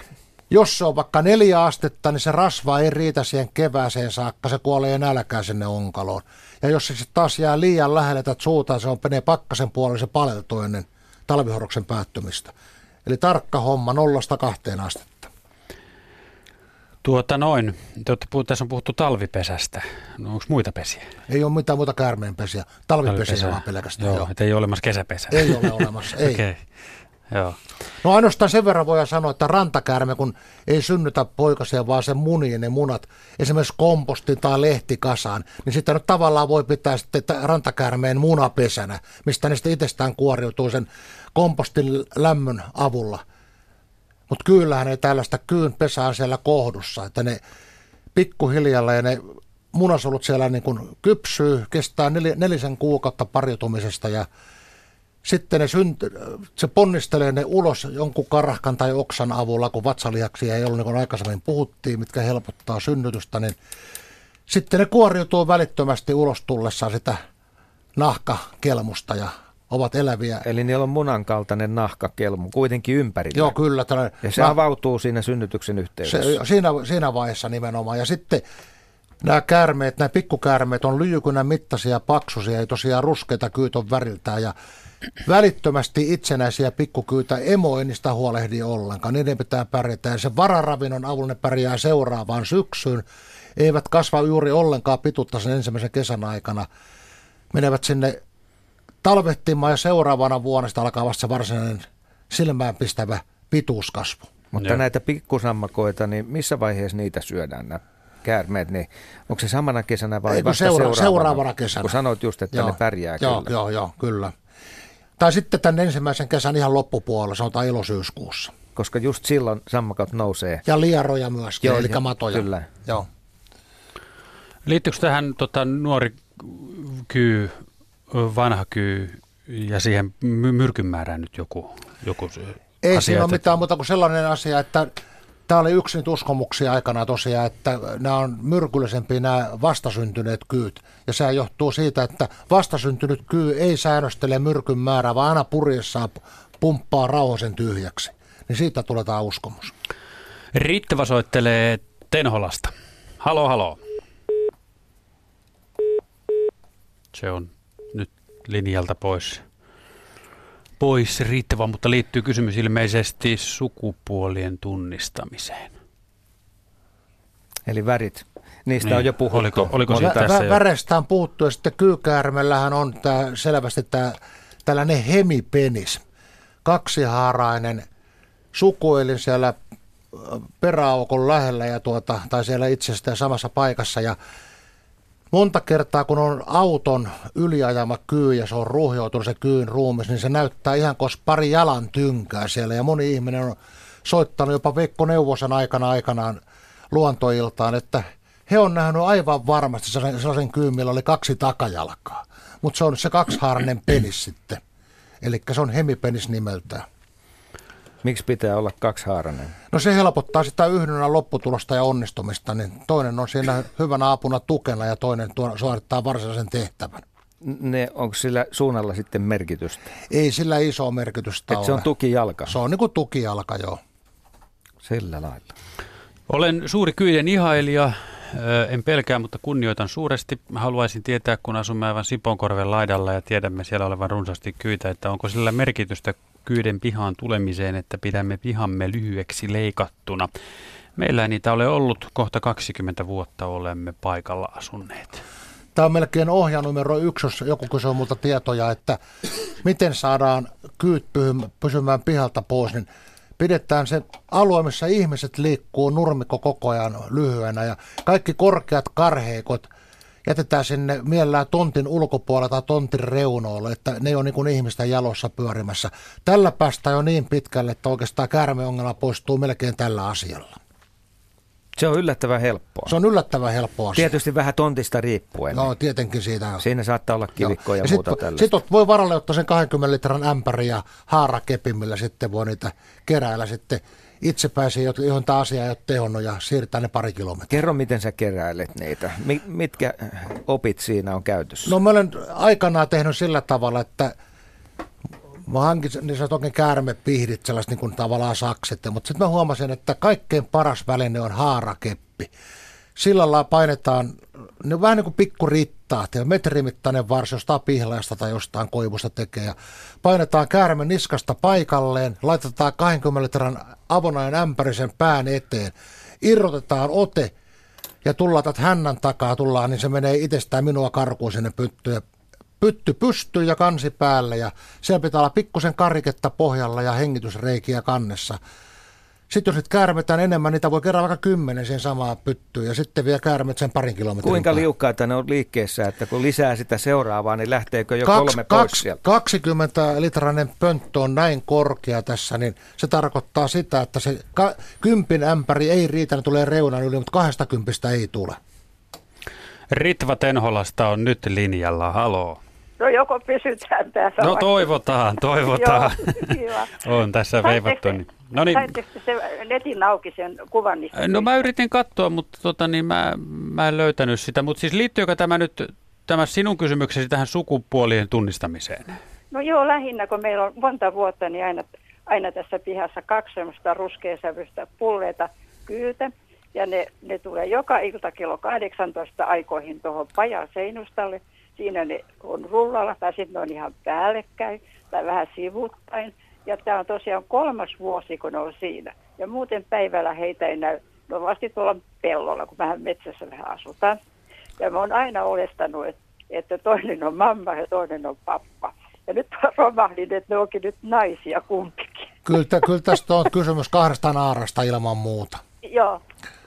Siellä sitten oli vielä niin kuin, tota, nyt on siihen ilmestynyt sitten, niin kun mä laitoin, mä kuulun tähän Rasepurin luontoon, niin mä laitoin siihen niin, että nyt siellä on sitten tullut kyy, kyy tähän, tähän onnen tarhaan, että siellä on semmoinen hoikka, oikein hoikka ruskea, millä oikein pitkä kapea häntä. Niin mä, että nyt on tullut nuori Urban Luotso oli uros sekin. Joo. Joo. Eli se- Ei kun ne on naaraita. Naarata, naarata nimenomaan on kaikki. Ja se, on, se ruskea väri on ihan sataprosenttisen varma, että siitä ei poikkeuksia ole. Kaikki, ru, joo, kaikki ruskeat on naaraita. Just joo, että meillä on yksi harmaa kyy, se on tuolla vähän ihan toisella puolella. No se on se semekka, mikä nämä naarat pitää touhua siinä. Ai jaa. Okei. Mutta on right. se hauskaa, miten on joka, joka vuosi samassa paikassa. Keväällä oikein pitää odottaa, tuleeko meidän kyyti. No ne, niitä kun ne hätistellään, niin sitten on molemminpuolista iloa. Hauska tutustua tällaiseen käärmeeseen, jota monet ihmiset pelkäävät ja Joo, inhoavat. Ja sitten tota, niin käärmeet sitten huomaa myöskin, että täällä on ihan turvallista olla, niin siinä ihminen ja käärme voi elää samassa piassa sulassa sovussa. Kyllä, ja Hieno sitten tarina. päästään ihan lähelle. Ne päästään ihan lähelle. Että ainoa, jolloin ne sitten lähtee, jos mä satun ottamaan tuon ruohonleikkurin, mutta mä en ota sitä silloin enää kello 18 jälkeen, että ne joo. saavat olla rauhassa. Joo. Mutta ei ne, ei ne.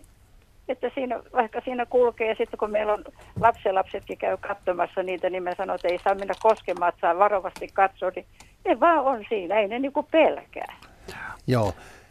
Se on oikeastaan kaik, Haistaaks ne? ka- kaikki erittäin hyvä hajuaisti ja tuntoaisti. Ne on käärmeen parhaat aistit. Ne on melkein puoliksi sokeita, että näkö on epäselvä ja Eikä mustavalkea. kuule mitään. Ja sitten on täysin kuurea. Voi laulaa tuutulaulua ihan nuotin vierestä. Eivät reagoi millään tavalla. Ei millään tavalla.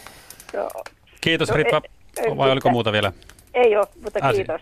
Hyvä. Tilla jatkat. Kiitos. All right. Moi moi. Hei. Hei, tuota, niin, tuo puhelu oli Teno, Tenolasta Ritvalta ja tota, täällä on to, Utelias vastaavasti kirjoittaa Kemin suunnalta ja, ja mietiskelee ja kysyy, että, että, että, on, että Kemin alueella ilmeisesti ei ole ta, kyitä hänen mukaansa tavattu. On, onko sulla Urpo tietoa ky, Kemin alueen Kyllä tilanteesta? on, tota, on Kemissä ja Torniossa ja sitten Aavasaksalla. Ja tosiaan niin Pallas ja Ounas ja Ylläs tuntureillakin on tavattu ja Sokostilla Saariselällä. Että ihan Lapin suurtuntureilla on tehty havaintoja, jopa keväällä lasketteluaikaan. Mutta vähemmän on kuitenkin siellä. Vähemmänkin tietenkin joo, kyllä se pitää paikkaa. Tässä on käynyt ilmi, että kyykäärme ottaa aurinkoa Ja mä oon huomannut, että metsässä, jos on enemmän puita, niin ne hakeutuu aina siihen aurinkolaikkuun. Just kun me on kuultu puheluissa ihan tätä samaa Joo. havaintoa, että tiettyyn aikaan tietyssä paikassa. Joo. Johtuu siitä, että mistä aurinko milloinkin paistaa. Joo, kun se perustuu, mä näin, kun mä itse näitä käärmeitä, niin ihailen suunnattomasti, voin sanoa melkein rakastan, niin, niin mä pitän näitä käärmeitä aina niin kuin auringon lapsina. Eli ne tarvii aurinkoa lisääntymiseen, koska siittiötä munasolut kypsytään auringon avulla, ravinto sulatetaan auringon avulla ja se aurinko on aina läsnä siinä käärmeen elämässä, että kyllä ne on niin kuin tosiaan niin aivan riippuvaisia. Kun tulee sateinen kesä, niin siinä käy muun muassa sillä tavalla, että tämä neljä kuukautta ei riitä munasolujen hautomiseen, vaan tämä kantava naaras tai kantavat naaraat menevät raskaana horrokseen. Ei ole saanut ha- pilvisenä sateisena kesänä haudottua näitä munasoluja ja jatkavat talven jälkeen keväällä hautomista. Ja sama tapahtuu se ihme, että käärme on paastonnut yli vuoden ja selviää kuitenkin hengessä. Nimittäin se ei ennen parittelua, paastoa eikä myöskään raskausaika neljän kuukauden aikana. Sitten kun tulee vielä talvi päälle, niin yli vuosi ollaan ilman ravintoa ja synnytään terveet poikaset, niin on siinä myöskin yksi suomalainen luonnonihme. On. Jos tota noin, vielä ajatellaan tällaista perinteistä hellepäivää, toivotaan, että niitä on vielä tänä kesänä edessä päin, niin kuinka monta tuntia käärme pystyy olemaan hellepäivänä auringossa vai pitääkö sen hakeutua suojaan? Juuri aamu, aamulla ja illalla, että, joo, että ei enää sitten päivällä, se hakeutuu suojaan. Eli puhutaan muutamista tunneista Kyllä, vaan. nimenomaan. Jotkut pelkää Urpo ihan kuollakseen kyyten. Mitä, mikä sun vinkki on? Neuvo. Tota, os, varmaan ainakin mulla on sellainen, että mä oon ottanut näitä käärmekammosia ihmisiä katselee, kun mä itse olen valokuvalokäärmetä, niin mä makailen käärmetten seassa, käärmet menee nenä ja kameran välistäkin ja sitten kun ne näkee ihmiset, että siitä se koponen vaan nousee eikä mitään tapahtu, niin aika moni on sanonut, että takki kääntyi tällä reissulla, että, että se, se, niitä perustettomia pelkoja on erittäin paljon. Ja niitä on mummot ja isät ja äidit ja sarjakuvalehdet ja seikkailuelokuvat vielä vahvistaneet ja myöskin kansakoulun opettajat entisaikoina. Mä oon ihan varma, että säkin oot joutunut ottamaan tällaista siedätyshoitoa käärmeisiin. Erittäin Jossain paljon. vaiheessa. Kyllä, kyllä. Oliko se pitkä? Se oli pitkä, kun minuhan tota, on käärme tosiaan meinannut purra aika pahasti, kun toisin käteni tuollaiseen pöllönpesään ja ja sitten tota, vedin käden pois, että käärme tuli perässä ja sitten se tuli mun yöuniin puolitoista vuotta. Piti laittaa valot päälle, että käärmet oli sänky täys. Sitten mä aloitin käärmeisiä paneutumaan ja valokuvailemaan ja ja sitten pääsin tähän kuvausvaiheeseen ja huomasin, että käärmetä voi kuvaa makuasennossa ja äh, ne käärmet, vaikka ne koskettelee, tökkii kuvaajaa, niin ne ei pure. Mutta jos ihminen on polvilla tai pystyasennossa, puremisvaaraa heti ilmeinen. Niin se pitää vaan oppia sietämään niitä kosketuksia mm. ja tökkimisiä, alkaa tulemaan hyviä kuvia. Onko käärmeissä Urpo joku tuoksu? Käärmet, sillä on sarvesainen tuo, niin kuin samalla hiuksissa ja kynsissä, samanlainen okay. tuoksu. Ja pehmeä nahka. Silkin pehmeä nahka ja suomut ovat kuin timantteja. Selvä homma. Asko Hautaaho ja Urpo Koponen ovat olleet täällä Lomakyy-studiossa. Minä olen Markus Turunen. Mirjamis Maleen vastaili puheluihin. Kysymyksiä ja viestejä tuli valtavasti ja puheluita myös. Yritimme vastata niihin parhaan kykymme mukaan.